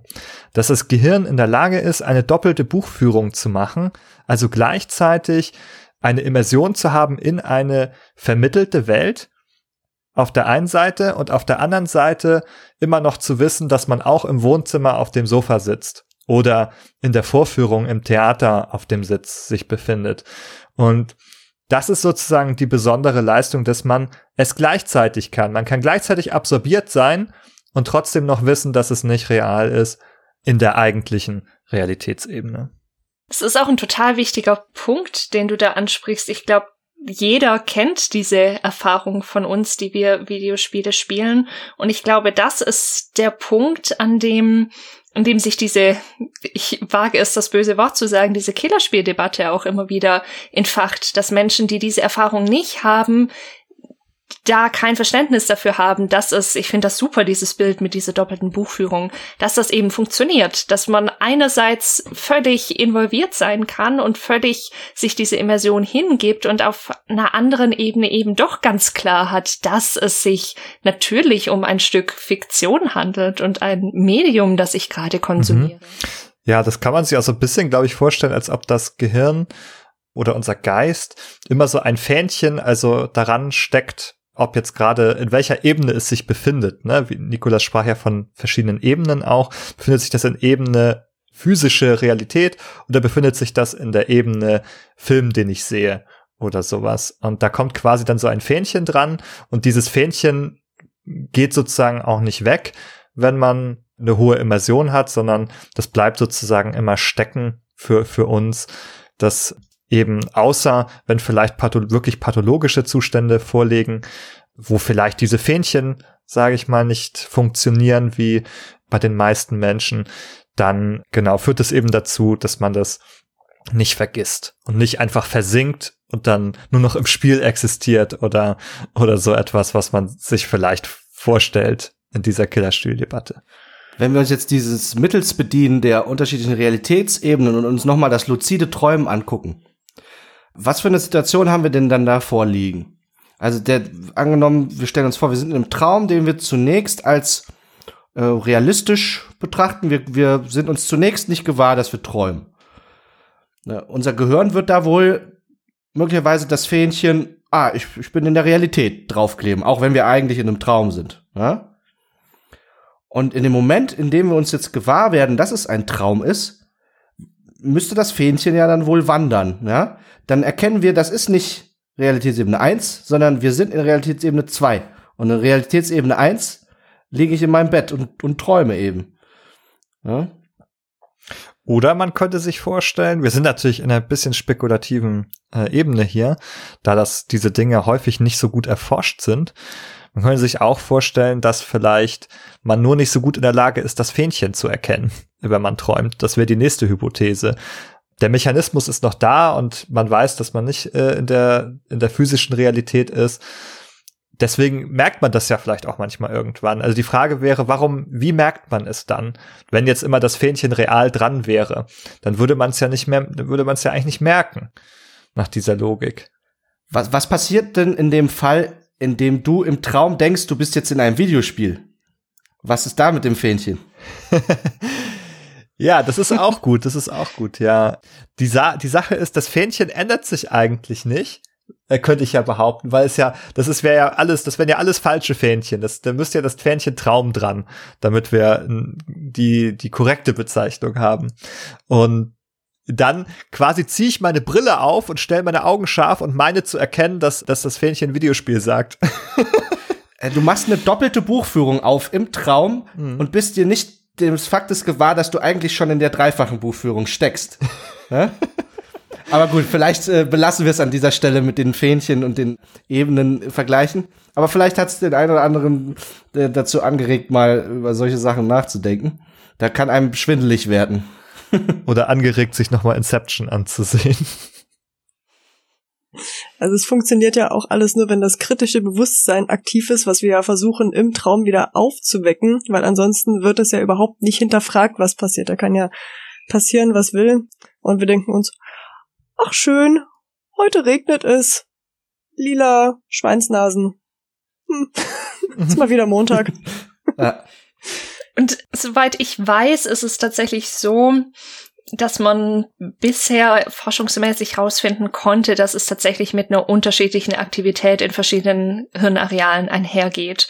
Und dass dieses kritische Bewusstsein, das du gerade angesprochen hast, Maria, dass ja auch ein sehr wichtiges Wort, ein sehr wichtiger Begriff ist im Rahmen des luziden Träumens, dass das tatsächlich damit einhergeht, dass es zu einer veränderten Gehirnaktivität kommt. In dem Sinne, dass dann so diese präfrontalen Areale, also die, die ziemlich weit vorne in unserem Gehirn liegen, dass die mehr aktiviert sind. Und dieser Bereich im Gehirn, der ist eher so für die höheren Denkfunktionen zuständig, für das komplexe Denken, für das Reasoning, wie man so schön sagt. Und das ist normalerweise, wenn man trüb träumt, ist das ausgeschaltet, beziehungsweise eben in der Aktivität relativ weit runtergefahren. Und wenn sich dann dieses kritische Bewusstsein einschaltet, dann werden diese Gehirnbereiche mehr aktiviert. Also das könnte vielleicht so ein bisschen diese eine neuronale Entsprechung von den Fähnchen sein, über die ihr gerade gesprochen habt. Mhm. Also zumindest gibt es offenbar eine Funktion, ob man die jetzt dem Areal im Gehirn zuordnet oder nicht, aber es gibt offenbar eine geistige Funktion, die nötig ist, um das zu erkennen, dass man träumt. Und wenn die nicht läuft sozusagen, wenn dieser Prozess nicht aktiv ist, weil ja im Schlafzustand viele Prozesse im Körper auch runtergeschraubt oder deaktiviert werden, wie zum Beispiel auch die Muskeln. Man kann nicht, äh, in der Regel steuert man nicht Arme und Beine im Traum, sondern da gibt es ja auch so eine Schlafparalyse, dass man sich eben nicht bewegen kann. Das wäre nochmal so ein weiteres Beispiel dafür, dass einige Funktionen des, des Wachlebens sozusagen ja deaktiviert sind, wenn man schläft. Dieses Beispiel, was du genannt hast, Maria, mit den regnenden Schweinsnasen war es, glaube ich. Da, da, würde, da würden die Ja. meisten Leute ja sagen, okay, also aus, aus unserer Wachsicht, das ist unlogisch. Ja, das verstößt gegen die Gesetze unserer Logik. Ich finde, dieses Thema Videospiel, Logik, Traumlogik, das ist ein super Anlass, um sich nochmal ganz kurz mit dem Logikbegriff auseinanderzusetzen. Ich glaube, aus Alltagssicht ist die Logik etwas, was eine Naturgesetzmäßigkeit, die so wie die Schwerkraft oder so weiter äh, existiert und auf die wir zugreifen können mit unseren Sinnen. Und das entspricht leider nicht ganz dem psychologischen Forschungsstand. Und zwar, wir wissen heute, dass die Logik, wie wir sie uns bedienen, eigentlich eine, eine, eine psychologisch konstruierte Logik ist. Ähm, es gibt eine Logik, der wir uns bedienen können, die wirklich draußen in der physikalischen Realität rumliegt. Darauf basiert der Erfolg der Naturwissenschaften. Ja? Aber es gibt ähm, eine Logik, der wir uns im Alltag bedienen, die von dieser Grund verschieden ist und ihren eigenen Gesetzmäßigkeiten folgt. Also ein Beispiel ist das Casino, ja, wo viele Menschen glauben, wenn sie jetzt Roulette spielen, dass es logisch sei, dass irgendwie irgendwann die Wahrscheinlichkeit schon steigt, dass man, wenn ich jetzt immer auf Schwarz setze, dann, dann steigt die Wahrscheinlichkeit, dass irgendwann auch Schwarz dann äh, im Roulette irgendwie dann erscheint. Ne? Das sind so äh, intuitive Annahmen über statistische Zusammenhänge, die uns irgendwie logisch sind, die allerdings in einer mathematischen Logik völlig unlogisch sind, aber die uns aus unserer individuellen, intuitiven Logik heraus halt als logisch erscheinen. Ja. Und was denke ich in dieser Videospiellogik und der Traumlogik, wo, was man da schön dran sieht, ist, dass Logik eben was Konstruiertes ist und dass sie im Traum eben auch andere Formen annehmen kann, die wir auch konstruieren. Ja, die Traumlogik ist auch von uns konstruiert. Allerdings ist eben auch die Wachlogik eigentlich ein, äh, sagen wir mal, eine psychologische Eigenschaft des menschlichen Geistes und eben nicht eine irgendwie ähm, eine physikalische, mathematische Realität, die irgendwie da draußen äh, einfach rumliegt oder so.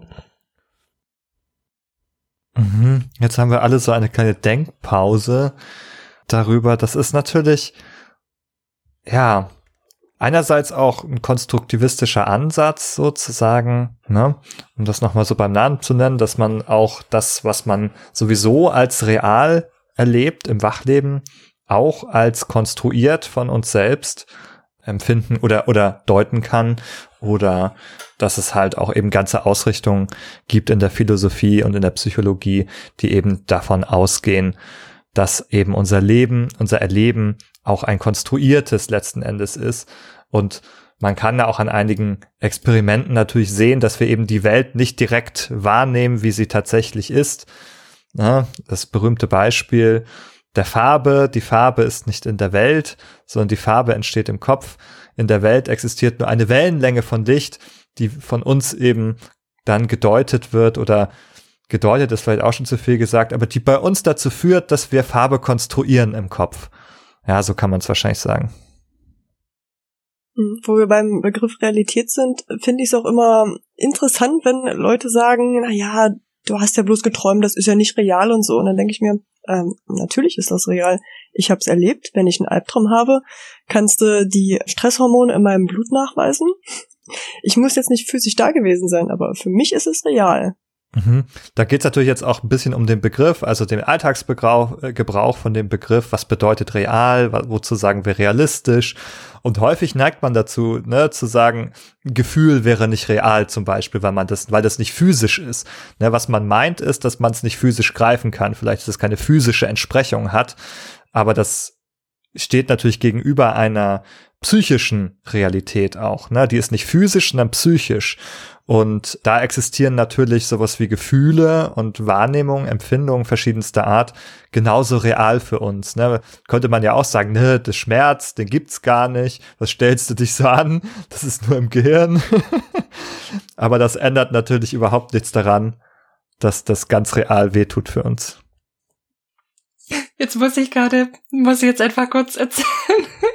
Auch wenn wir ein bisschen abschweifen, aber muss doch noch mal das Bild von der Queen of Destruction, glaube ich, nähren. So, du hast gerade erzählst, erinnere ich mich. Als ich kürzlich bei meinen Eltern war, habe ich so alte Sachen von mir aussortiert und bin auf einen Aufsatz gestoßen, den wir in der siebten Klasse schreiben mussten, in Religion zum Thema Dinge, also Realität von Dingen, die man nicht physisch sehen kann. Also quasi in Bezug auf, gibt es Gott und obwohl man den jetzt irgendwie nicht messen oder nicht sehen kann. Und was habe ich natürlich geschrieben? Wenn ich jetzt die Sophie schlage, dann hat die Sophie, dann tut der das weh. Und das sieht man nicht und das kann man nicht so wahrnehmen. Aber es ist trotzdem da.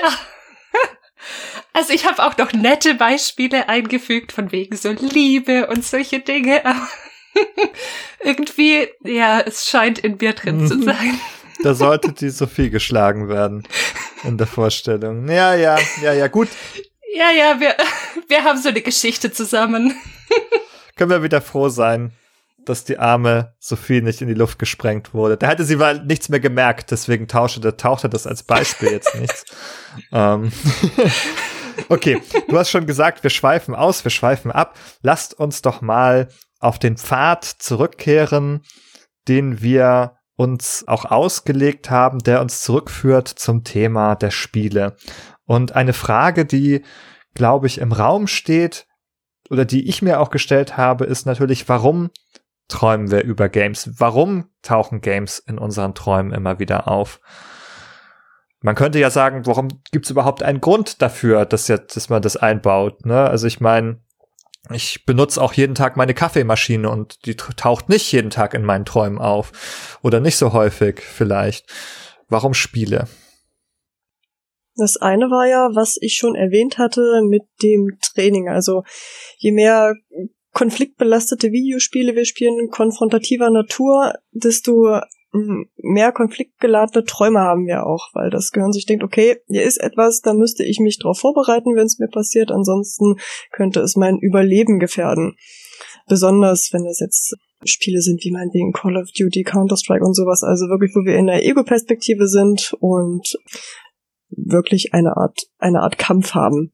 Es gibt aber auch Studien, die belegen, dass das Spielen von, von gewalttätigen Videospielen nicht unbedingt dazu führt, dass wir gewalttätigere Träume haben, ähm, sondern dass wir mehr konfrontative Träume haben, aber dass wir mit Albträumen besser umgehen können. Das ist was ganz Interessantes, das nennt sich das Nightmare Protection Phänomenon. Und ist mir persönlich auch öfters passiert, dass ich einen Albtraum habe und auf einmal merke, okay, eigentlich kann ich mich in solchen Situationen wehren, und dann wieder auf die Mechaniken von Videospielen zurückgreifen kann und mich dann wirklich zur Wehr setze. Oder halt ähm, solche, solche Kampfsituationen in meinen Träumen auftauchen, aber mich wirklich nicht stressen oder belasten, sondern die sind halt da und ich stelle mich dem. Also ich kenne das Phänomen auch, das habe ich bei mir auch manchmal festgestellt, dass es dann so Träume gibt, wo man sich plötzlich wappnet gegen Albtraumbedrohung, wo man sagt, ich drehe mich jetzt zu der Sache um, die mich verfolgt, zu diesem Monster, das hinter mir steht, und dann äh, stelle ich mich mit dem und kämpfe mit dem plötzlich, anstatt vor dem wegzulaufen. Und was ich jetzt, wo ich noch nicht sicher war, ist, kommt das tatsächlich von Games? Hat das mit Spielen zu tun? Kommt auch dieser Begriff Nightmare Protection Phenomenon aus der Forschung im Zusammenhang mit Spielen? Oder ist der etwas allgemeiner? Ähm, soweit ich weiß, waren die Studien im Zusammenhang mit Videospielen. Okay, weil das ist natürlich ein interessanter Punkt, dass man sagen kann, Spiele können uns offenbar irgendwie wappnen für Albträume, weil wir da vielleicht ein konfrontatives Verhalten einüben tatsächlich, also wirklich ein Verhalten und nicht nur es ja in der Geschichte so etwas passiver wie im Film uns nur ansehen. Ich habe jetzt gerade nochmal meine äh, Vortragsfolien offen, wo ich nochmal Zusammenfassungen hatte von den, von den Studien. Also es waren vier Studien, die ich rausgesucht hatte. Und eine Studie hat, also es wurde mal davon ausgegangen, dass halt gewalttätige Spiele konfronta konfrontativer Natur gespielt wurden von äh, viel Spielern und diese haben Traumtagebücher geführt. Und Voraussetzung war halt, dass die eine gute Traumerinnerung hatten. Und es wurde herausgefunden, dass sich der Impuls, sich aktiv Bedrohungen zu stellen, halt gestärkt wurde und das auf Albträume zutraf, aber nicht auf schlechte Träume. Also schlechte Träume, zum Beispiel, wenn wir in der Schule sind und gemobbt oder gehänselt werden oder mit unserer Freundin streiten oder sowas. Also wirklich Albträume, die halt wirklich auch Angst auslösen.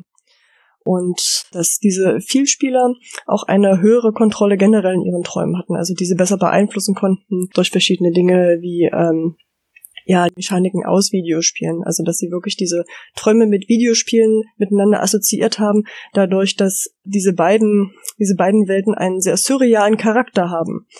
Also miteinander identifiziert wurden und das Wissen übertragen wurde. Auch Wissensübertragung von wegen, okay, Videospiel ist eine sichere Umgebung, mir kann nichts passieren, Traum ist auch eine sichere Umgebung, mir kann nichts passieren. Und auch so ähnlich, äh, wie wir das vorhin mit der doppelten Buchführung hatten, beide befinden sich auf der nächsten Realitätsebene sozusagen, die nicht die, die, die Ebene 1 ist, sondern Ebene 2. Und diese Studien würden jetzt dafür sprechen, verstehe ich das richtig, dass da tatsächlich so ein bisschen Transfer stattfindet von der einen in die anderen äh, Ebenen. Ja, genau. Es gibt nur eine Studie, die einen leicht umgekehrten Effekt bei Frauen festgestellt hat, ist aber nicht geklärt, wieso. Also bei mir trifft es, glaube ich, nicht zu. also ich erlebe das auch so und finde das auch super spannend. Also, weil es ja auch zum einen nochmal diesen Trainingseffekt, in Anführungszeichen, von dem du vorhin gesprochen hast, auch nochmal so ein bisschen unterstreicht. Also, ich glaube, so im Menschen, die nicht spielen, haben ja viel, viel weniger Erfahrung damit, in solchen Situationen handeln zu müssen, wenn sie in irgendeiner Form bedroht sind und es vielleicht tatsächlich auch um Leib und Leben geht. Und das Schöne ist ja, dass man das in Videospielen häufig macht und im Traum dann natürlich Möglichkeiten zur Verfügung hat, die einem im realen Leben nicht zur Verfügung stehen würden. Also man ist vielleicht viel ausdauernder im Weglaufen, man hat viel mehr Kraft zu kämpfen und solche Dinge, wie sie natürlich in der Realität nicht eins zu eins übertragbar sind. Aber mir fiel da auch nochmal die Selbstwirksamkeit ein, die wir super oft hier auch besprechen. Also wir machen im Spiel quasi die Erfahrung von Selbstwirksamkeit in Situationen, die irgendwie bedrohlich sind. Und ich kann mir sehr gut vorstellen, dass das in gewisser Weise sich auch in unsere Träume einschleicht oder in, in unser, ja, in unser Denken und in unser in unser Erleben von uns selber eben auch über dieses Spiel hinaus und dass sich das dann eben auch in Träumen so niederschlägt. Also dass man viel, viel schneller auf die Idee kommt, hey, ich habe eine Chance gegen, gegen dieses Monster oder gegen die Person, die mir auf den Fersen ist oder gegen den Boss, der mir gegenübersteht, gegen den ich jetzt kämpfen soll. Ich muss, muss gar nicht in Angst erstarren, also als Fight-or-Flight-Response, wie wir es in der Psychologie ausdrücken, dass wir entweder kämpfen oder freezen, also quasi erstarren oder weglaufen müssen. Mhm. Ich finde das total faszinierend, dass es scheinbar dort also Träumende gibt, die so ein emanzipatives Moment haben wo sie die Dinge dann selbst in die Hand nehmen und sich der Albtraumbedrohung irgendwie erledigen. Weil, also, ich weiß nicht, ob Jessica vielleicht da noch mal aus der äh, jungen Perspektive noch mal eine andere Sicht drauf hat, aber ich könnte mir vorstellen, dass das eine Art Katharsis gleichkommen kann unter Umständen.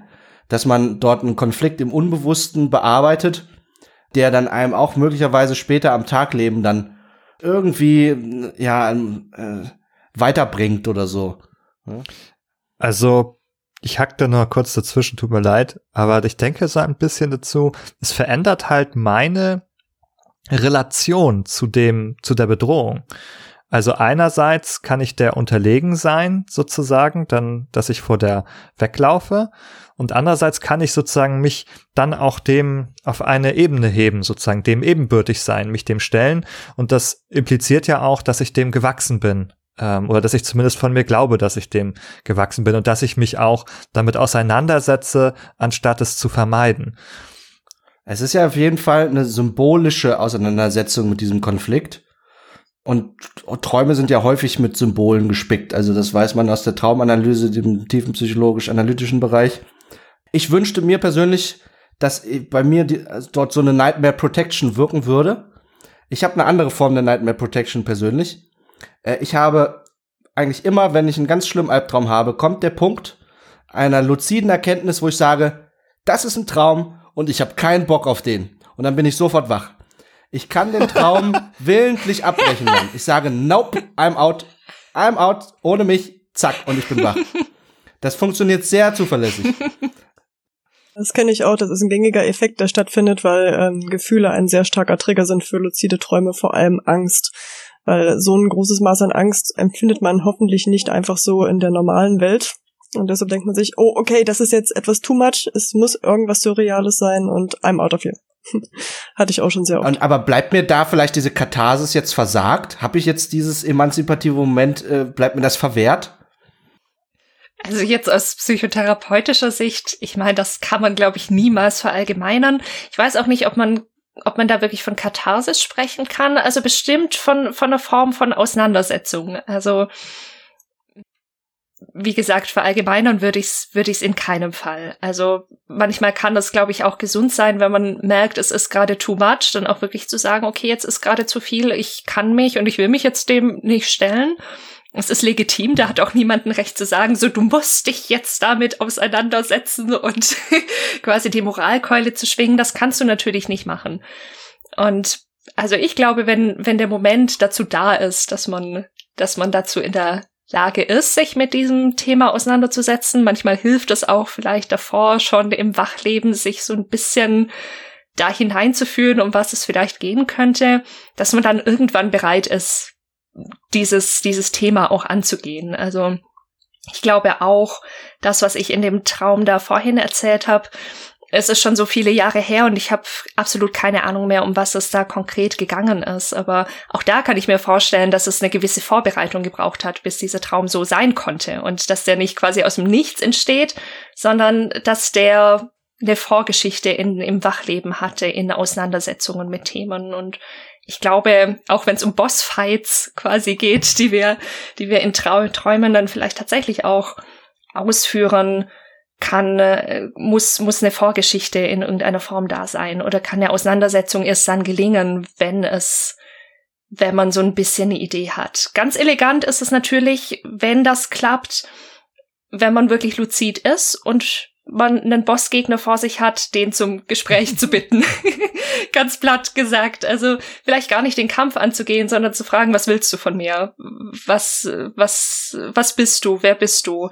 Und gar nicht in den Kampf zu gehen, weil wenn man es jetzt ganz extrem sieht, könnte man natürlich sagen, man kämpft, man kämpft tatsächlich gegen sich selber und ist das klug? Also gegen was kämpfe ich da? Muss ich dagegen ankämpfen? Geht es nicht, wie zum Beispiel in Celeste, eigentlich eher um eine Aussöhnung und nicht um ein schlimmstenfalls noch weiter abspalten oder was zerstören wollen?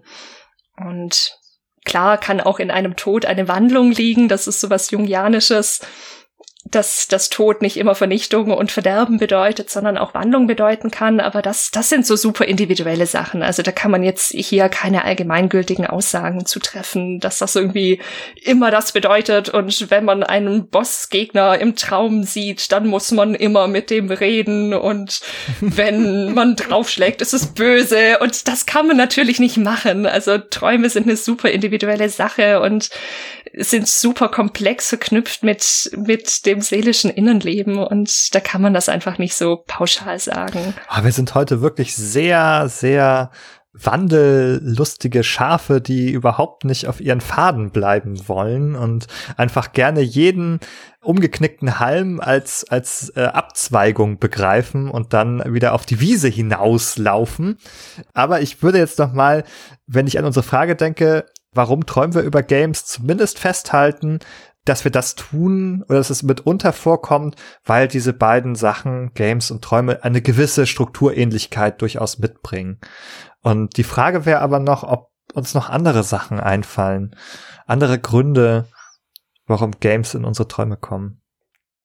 Also der schließt sich da noch sehr dran an, aber nicht, nicht so sehr auf dieser strukturellen Ebene, dass das Game-Logik und Traumlogik irgendwie viel miteinander zu tun haben und dass man das eine gut und das andere, also das eine gut im Traum machen kann, was man sonst im Videospiel macht, sondern nochmal so ein bisschen mehr auf dieser symbolischen Ebene, die wir jetzt eigentlich auch schon angesprochen haben. Also ich glaube, dass Games uns einfach gute symbolische Bilder liefern, derer sich unser Unbewusstes dann quasi bedient, um um eine Umgebung zum Beispiel zu schaffen, wie jetzt in meinem Tomb Raider Beispiel die Stacheln oder die die Stäbe. Wie heißt das? Ähm, ach. Speere? Ja, ja, die Speere. Mhm. Wie die Speere, die da zum Beispiel, über die man hangeln muss, um irgendwo hinzukommen. Oder Bossgegner oder was auch immer. Das sind ja, wie Nikolas auch schon gesagt hat, das sind ja alles symbolische Bilder und Videospiele, gerade Adventures und gerade Rollenspiele finde ich ganz extrem. Ich glaube, das ist auch das häufigste, wovon man träumt. Also darüber haben wir jetzt noch nicht so viel gesprochen. Ich glaube, man träumt eher selten von Strategiespielen. Also kommt bei mir auch vor, aber meistens sind es doch eher so Spiele, die man aus der Ego-Perspektive spielt oder als Third Person irgendwas steuert. Und das sind ja meistens Spiele, die irgendwelche epischen Geschichten erzählen, die ja auch wieder so in den Bereich von, von Märchen kommen, von Heldenreisen, von Heldengeschichten. Und das sind Dinge, die, glaube ich, in uns einfach was zum Schwingen bringen, wo wir uns symbolisch und intuitiv mit, mit, ja, mit auseinandersetzen können und damit uns verbinden können. Und ich glaube, das können Spiele einfach gut und deswegen kommen sie auch bei uns in die Träume rein. Ja, ich finde es logisch, was du sagst. Ich will nur einmal kurz kritisch rückfragen. Warum sollte denn jetzt ein Tomb Raider besser sein, mir Bilder einzugeben, als wenn ich mir Indiana Jones ansehe? Ich könnte mir vorstellen, dass das damit zu tun hat, dass ich ja im einen quasi aktiv handle. Und ich glaube, so ein aktives Handeln macht nochmal in den meisten Fällen zumindest eine größere Immersion, als wenn ich einfach nur was anschaue. Also ich glaube, dass es grundsätzlich, ich glaube persönlich, dass es grundsätzlich auch möglich ist mit Indiana Jones oder mit anderen Medien. Also die Erfahrung hat, habe ich persönlich auch gemacht, dass es ich ein anderes Medium konsumiere, ein Buch, ein Film und die mich, das mich irgendwie anspricht, aber ich weiß gar nicht genau warum. Und ich dann hinterher mir das nochmal nachgefühlt habe und nachgedacht habe und gemerkt habe, da wird auch in dem Film äh, irgendwas symbolisch verhandelt, was irgendwie mit mir resoniert. was irgendwas in mir zur Schwingung bringt. Und genauso wie bei den Videospielen ist man sich häufig dessen gar nicht unmittelbar gewahr, auch der Symbolhaftigkeit von bestimmten Dingen dort.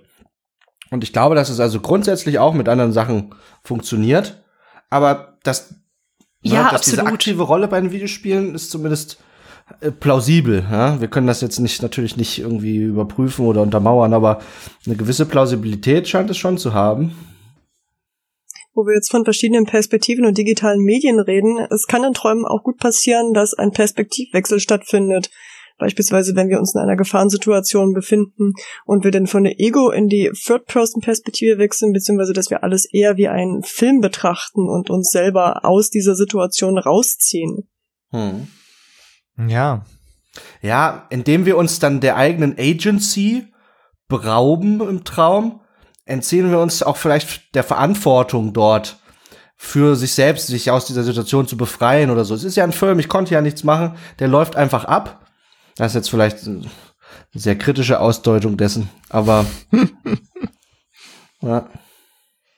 Ich, ich glaube, man kann auch umgekehrt vielleicht sagen, äh, das hilft, im Traum zu bleiben. Also es reguliert quasi den Abstand und dadurch, also Freud hatte das, glaube ich, mal gesagt. Ich weiß, dass diese Aussage grundsätzlich eher widerlegt ist, aber an der Stelle ist sie vielleicht doch gar nicht so unschlüssig zu sagen, dass Träume die Hüter des Schlafs sind. Und dass in dem Fall quasi ein Perspektivwechsel, wie du es gerade angesprochen hast, Maria, dazu führt, dass man vielleicht mehr Abstand gewinnt oder einen Überblick bekommt. Also das gibt's ja auch manchmal, zum Beispiel bei Bosskämpfen oder sowas, dass man kurz mal ein Stück rauszoomt, dass man überhaupt den Boss ganz im Bild hat oder sich einen Überblick verschaffen kann und dass dieses sich distanzieren hilft, die Gefühle so zu regeln, dass man nicht aufwacht. Im schlimmsten Fall wacht man doch auf, also haben wir ja gerade vorhin auch schon besprochen, aber dass das so eine Möglichkeit ist, im Traum zu bleiben und gar nicht quasi die Agency zu verlieren, sondern sich in einem Level aus aufzuhalten, dass man ja eben doch noch handlungsfähig gerade eben ist. Wir schweifen schon wieder ab. Es ist furchtbar mit uns heute. Also heute ist Ja, genau. das Es ist wie mit Träumen, die sind auch total random. Ich wollte gerade sagen, das liegt am Thema. Das ist ein Parallelprozess. Das ist nicht durchgängig lucide hier. Manchmal driften wir in so einen nebligen Zustand ab. Aber sag mal, ich habe eine ganz wichtige Frage. Seid ihr sicher, dass ihr wach seid? Hoho. Bist du wirklich wach? Sind wir in der Matrix? Nein. Oh, ich, ich dachte, ich hätte dieses Dilemma nach meinem letzten Mal Inception schauen verarbeitet, aber jetzt schmeißt du mich in ein emotionales Gewühl hier. Ich bin mir auf einmal überhaupt nicht mehr sicher. Zähl die Finger, prüf die Fähnchen, die dein Kopf irgendwo dran macht. Und ich würde an in der Zwischenzeit, während ihr, äh, ihr, ihr, die ihr die Schäfchen seid, die Fähnchen zählt, euch mal wieder von der Wiese zurück auf den Pfad holen und noch mal ein anderes Beispiel mitbringen. Und zwar ein bisschen anderes Phänomen, was ich von mir zum Beispiel auch kenne. Jetzt habe ich zum Beispiel mal, also sehr eindrücklich war folgendes. Ich habe mit einem Freund mal eine ganze Nacht Tetris gespielt, gegeneinander. So ein Versus-Modus, wo man dann, wenn man Reihen abbaut, die dem Gegner ins, ins Feld schickt. Und das hat uns so gepackt, einen ganzen Abend lang und eine ganze Nacht lang, dass wir das immer wieder gegeneinander gespielt haben, ohne müde zu werden. Und als wir dann schlafen gegangen sind, als ich die Augen geschlossen habe, sind da weiter diese Blöcke runtergefallen, äh, von oben nach unten. Und ich konnte mich auch in diesem Einschlafzustand, ich konnte mich auch nicht dagegen wehren, dass ich immer diesen Zwang verspürte, ich muss sie wegsortieren, oh, ich muss den drehen, oh, der passt nicht, ich muss den unbedingt, dieser, oh, ich muss die Blöcke abbauen. Und diese Logik, dass ich die ganze Zeit muss, muss, muss die Blöcke abbauen, das, damit bin ich eingeschlafen, das konnte ich nicht mehr abwenden. Was hat es damit eigentlich auf sich? Von gen genau derselben Erfahrung haben mir meine Eltern erzählt in den frühen, frühen 2000er Jahren. Und die haben deswegen aufgehört, die Gameboy Tetris zu spielen. Ich glaube, das ist ein kulturelles, ein generationales Trauma. Ja, also das hat mich überhaupt nicht davon abgehalten dann. Das hat auch wirklich nur diesen einen Abend dann gehalten und am nächsten Tag war das natürlich wieder weg. Aber da kann man sich ja trotzdem fragen, also das bricht dann ja auch so in das Einschlafen und das Träumen irgendwie mit rein, dass man dann im Traum wieder, wieder die gleichen Blöcke sieht und immer auch sieht, oh, ich muss die wegsortieren, es muss weitergehen. Erstmal, kennt ihr das sonst von euch selber? Und was ist das eigentlich? Ja. Na, was, was du beschreibst, tritt auch häufig noch in der Wachwelt auf. Also, dass man die, diese Mechaniken auf Dinge in der, in der Wachwelt irgendwie projiziert. Zum Beispiel, wenn man gerade einen Einkauf hatte und das Auto vollräumen muss, dass man das dann mit Tetris assoziiert und ich muss äh, gucken, dass äh, das möglichst, möglichst schön aligned ist und es keine Löcher gibt. Und das wird als Tetris-Effekt bezeichnet. Also in Bezug auf Tetris, dass man halt wirklich diese Mechanik auf andere Sachen anwendet, weil das äh, Spielprinzip ist wirklich sehr einfach und ähm, taucht wirklich sehr oft in der uns bekannten Realität auf. Ansonsten der übergeordnete Begriff ist das Game Transfer Phänomena, dass wir also Mechaniken aus der Spielewelt adaptieren auf unseren Alltag. Oder also mir ist das auch schon passiert. Ich habe glaube ich, zu viel Assassin's Creed gespielt.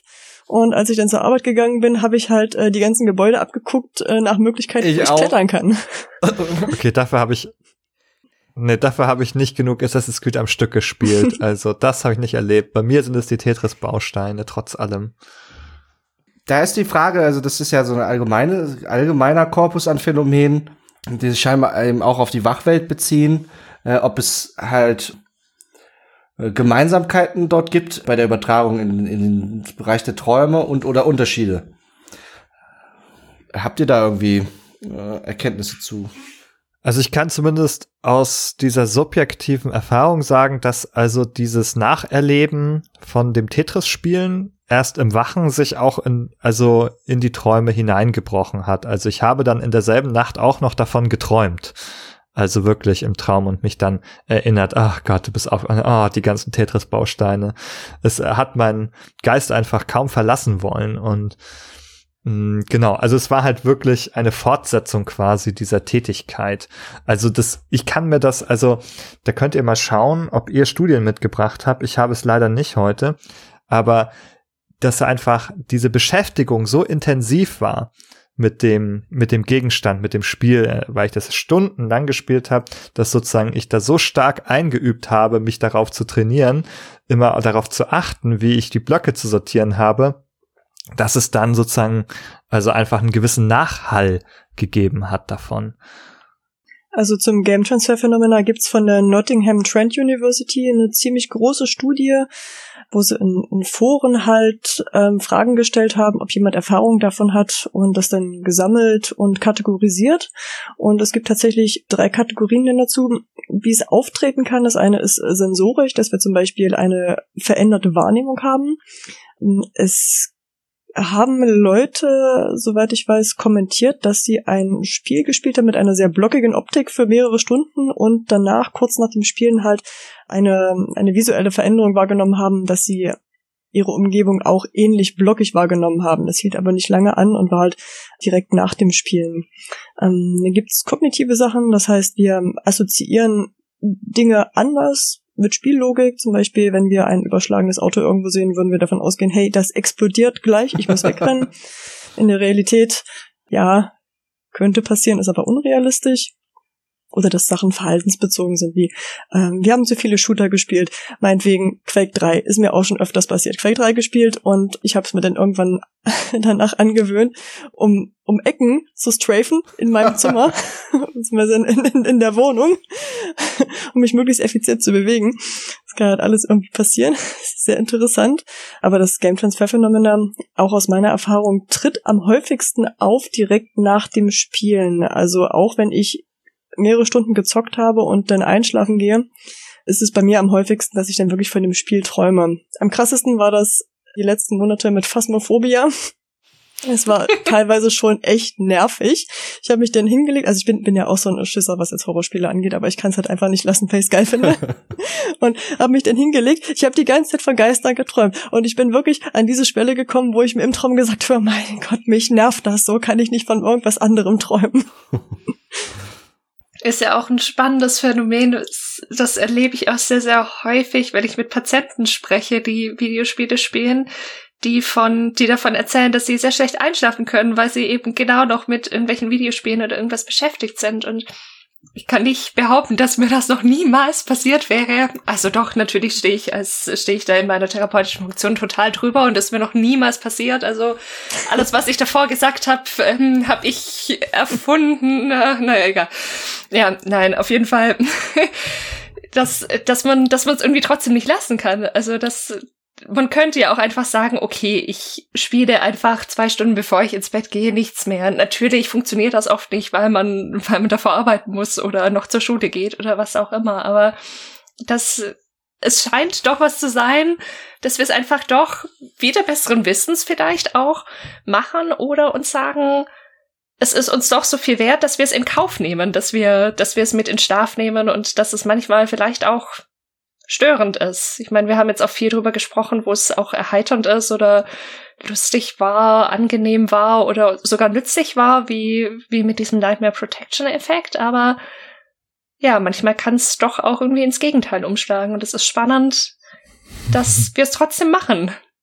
Ich würde noch eine These vielleicht reinwerfen, und zwar könnte es vielleicht auch sein, was glaubt ihr, dass auch Spiele natürlich einen großen kulturellen Stellenwert erreicht haben und jetzt zumindest auch für uns natürlich einen großen Teil im Wachleben auch ausmachen, da wir uns mit Spielen beschäftigen und sie gerne spielen, dass sozusagen auch, also dieser Stellenwert, den es im, im Leben und in der Kultur hat, dass auch dieser ein bisschen dafür verantwortlich ist, dass sie eine größere Rolle auch in unseren Traumwelten spielen? Oder gebe ich da jetzt sozusagen Spielen eine zu große Bedeutung? Also ich glaube, dass es generell so ist, dass man einprägsame Dinge in seinen Träumen verarbeitet. Und das mag ja nun für jeden was Unterschiedliches sein, was sich ihm einprägt. Ne, das hängt stark auch mit den persönlichen Präferenzen zusammen. Für uns sind das eben die besonders starken Reize, denen wir in unserer Wachzeit begegnen, sind wir als mit unseren individuellen Leidenschaften, äh, sind das halt Videospiele, die uns in irgendeiner Form begeistern, die eben auch Emotionen in uns auslösen, ähm, die uns Erfahrungen vermitteln, auch sensorischer Qualität, also visuelle Reize, die wir so noch nie irgendwo gesehen haben. Oder Geschichten, die wir so irgendwie noch nie irgendwo gelesen haben oder auch gesehen haben und so weiter. Und es ist, denke ich, ganz ja, normal, dass man die in deinen Träumen verarbeitet und dass das für uns als Videospieler dann halt häufiger zusammenfällt, auch mit diesen Videospiel-Elementen in unseren Träumen. Vielleicht als, als Gegenbeispiel. In einer anderen Folge hatte ich hier schon erwähnt, dass ich mal so eine Phase hatte, in der ich ziemlich sucht, suchtihaft nur ein bestimmtes Kartenspiel gespielt habe, all day long. Hearthstone von Blizzard. Und ich erinnere mich an diese Zeit zurück. Das war keine besonders äh, reichhaltige Zeit. Eben weil ich den ganzen Tag nur diesen Bildschirm vor mir hatte. Und ich weiß, dass ich ganz wenig geträumt habe in dieser Zeit. Ich habe eigentlich, also, na, falsch, dass ich mich an keinerlei meiner Träume erinnern konnte. Und äh, was ich jetzt so im Rückblick daraus mitnehme, ist, dass also auch eintönige Spiele können auch die Fantasie vielleicht killen und führen dazu, dass wir also entweder vielleicht keine spannenden Träume haben oder auch auf, zumindest auch nicht erinnern können. Einfach weil, weil eben so wenig aus der Wachwelt mit hinübergenommen werden kann in den Traum, in die Traumwelt, dass dann boah, da auch dann nichts übermäßig Spannendes passiert. Also ich bin mir klar sicher, dass das jetzt da vielleicht auch nur eine Korrelation war, keine kausale Zusammenhang, aber ich, ich mag daran glauben, dass es vielleicht dort auch, vielleicht auch so war. Hm, das, was du beschrieben hast, könnte vielleicht auch daran liegen, dass ähm, deine Schlafqualität gesunken ist. Also dadurch, dass wir uns ähm, auch speziell abends oder nachts noch vor den Rechner setzen, vor Bildschirme, die halt äh, eine spezielle Lichtfrequenz imitieren, die Melatoninproduktion unterdrückt wird, was heißt, dass unsere Schlafqualität signifikant sinkt. Und wenn wir halt weniger starke Tiefschlafphasen am Anfang des Schlafs haben, äh, resultiert das darin, dass unsere REM-Schlafphasen auch nicht wirklich ausgeprägt sind. Also mhm, genau, also da können wir einen Bogen zum Anfang schlagen, dass es ja diese unterschiedlichen Schlafphasen gibt und dann gibt es auch quasi so eine typische und auch eine gute Verteilung dieser Phasen, die man dann als, als gesund betrachtet. Also man ne, also eine gewisse Menge an Tiefschlaf ist gut und eine gewisse Menge an REM. Und wenn man jetzt, ja, zu wenig schläft oder zu lange wach war und zu lange durchgemacht hat und allgemein der Schlaf sich dadurch verändert, kann es eben auch dazu führen, dass diese Anteile der Phasen sich verschieben, dass man vielleicht einen sehr, sehr großen Anteil von leichtem Schlaf hat und dann nur noch ganz wenig tiefen Schlaf und REM-Phasen. Man kann das aber auch dazu benutzen, luzide Träume zu triggern, beziehungsweise die, den, den Aufbau der Träume zu verändern. Also etwas, was gängig benutzt wird von luziden Träumern, ist zum Beispiel der REM-Rebound, dass wir Supplemente benutzen, beziehungsweise Alkohol gehört zum Beispiel dazu oder Schlaftabletten, die da, die dazu führen, dass äh, wir eine sehr, sehr starke Tiefschlafphase am Anfang unseres Schlafes haben, die dazu führt, dass der Körper dann sagt, okay, ich hatte jetzt so viel Tiefschlaf, ich muss jetzt den REM-Schlaf nachholen und dass dieser dann mm, so stark kommt, also mit einem Rebound-Effekt, ähm, dass er einen wirklich starken, emotionsreichen, bizarren Träumen endet. Und dass diese denn ein besserer Trigger sind für luzide Träume. Das erklärt dann zum Beispiel, dass ein, ein bisschen anderes Erleben ersteht, äh, entsteht, ein anderes Traumerleben, wenn man vielleicht mal auf einer Party war oder so und viel Alkohol getrunken hat, dann schläft man durchaus mhm. anders als wenn man das nicht getan hat. An dieser Stelle müssen wir natürlich dringend davon abraten, dass ihr jetzt äh, Medikamente oder Alkohol dazu missbräuchlich verwendet, euch äh, eure Schlafphasen zu manipulieren. Ich glaube, das ist im Allgemeinen nicht zu empfehlen aus der Perspektive. Aber spannend. aus Perspektive der Gesundheit. genau, das, ja, das solltet ihr euch lieber überlegen. Ja, es scheint mir insgesamt doch, als ob die lieben Schafe sich, sich wieder wild über die Wiese verstreuen und wir langsam in einen diffusen Traum abdriften. Und bevor das passiert, würde ich sagen, wir haben heute viel über Träumen und Gemeinsamkeiten mit Spielen gelernt. Das soll's für heute gewesen sein. Und wenn ihr da draußen davon träumt, uns eine tolle Bewertung bei iTunes zu geben, dann könnt ihr jetzt aufwachen und den Traum wahr werden lassen und tatsächlich auf iTunes klicken, auf Apple Podcasts gehen, eine 5-Sterne-Bewertung für Behind the Screens ablegen oder ihr könnt zu uns auf den Discord kommen und mit uns gemeinsam über Träumen und Spielen unterhalten. Lasst uns unbedingt wissen, ob ihr über Spiele träumt und lasst uns auf jeden Fall wissen, ob auch ihr vor eurem geistigen Traumauge den Koffer voller Gameboy-Spiele seht. Mit diesem Bild wünsche ich euch alles Gute und dann bleibt mir am Ende nur zu sagen, vielen Dank, Maria, dass du bei uns warst und uns hast teilhaben lassen an deinen Einblicken und Erkenntnissen über das Träumen und das Träumen über Spiele. Es war sehr schön, dass du da warst und ich sage mit diesen Worten bis dahin und bis bald. Tschüss. Tschüss. Tschüss. Tschüss.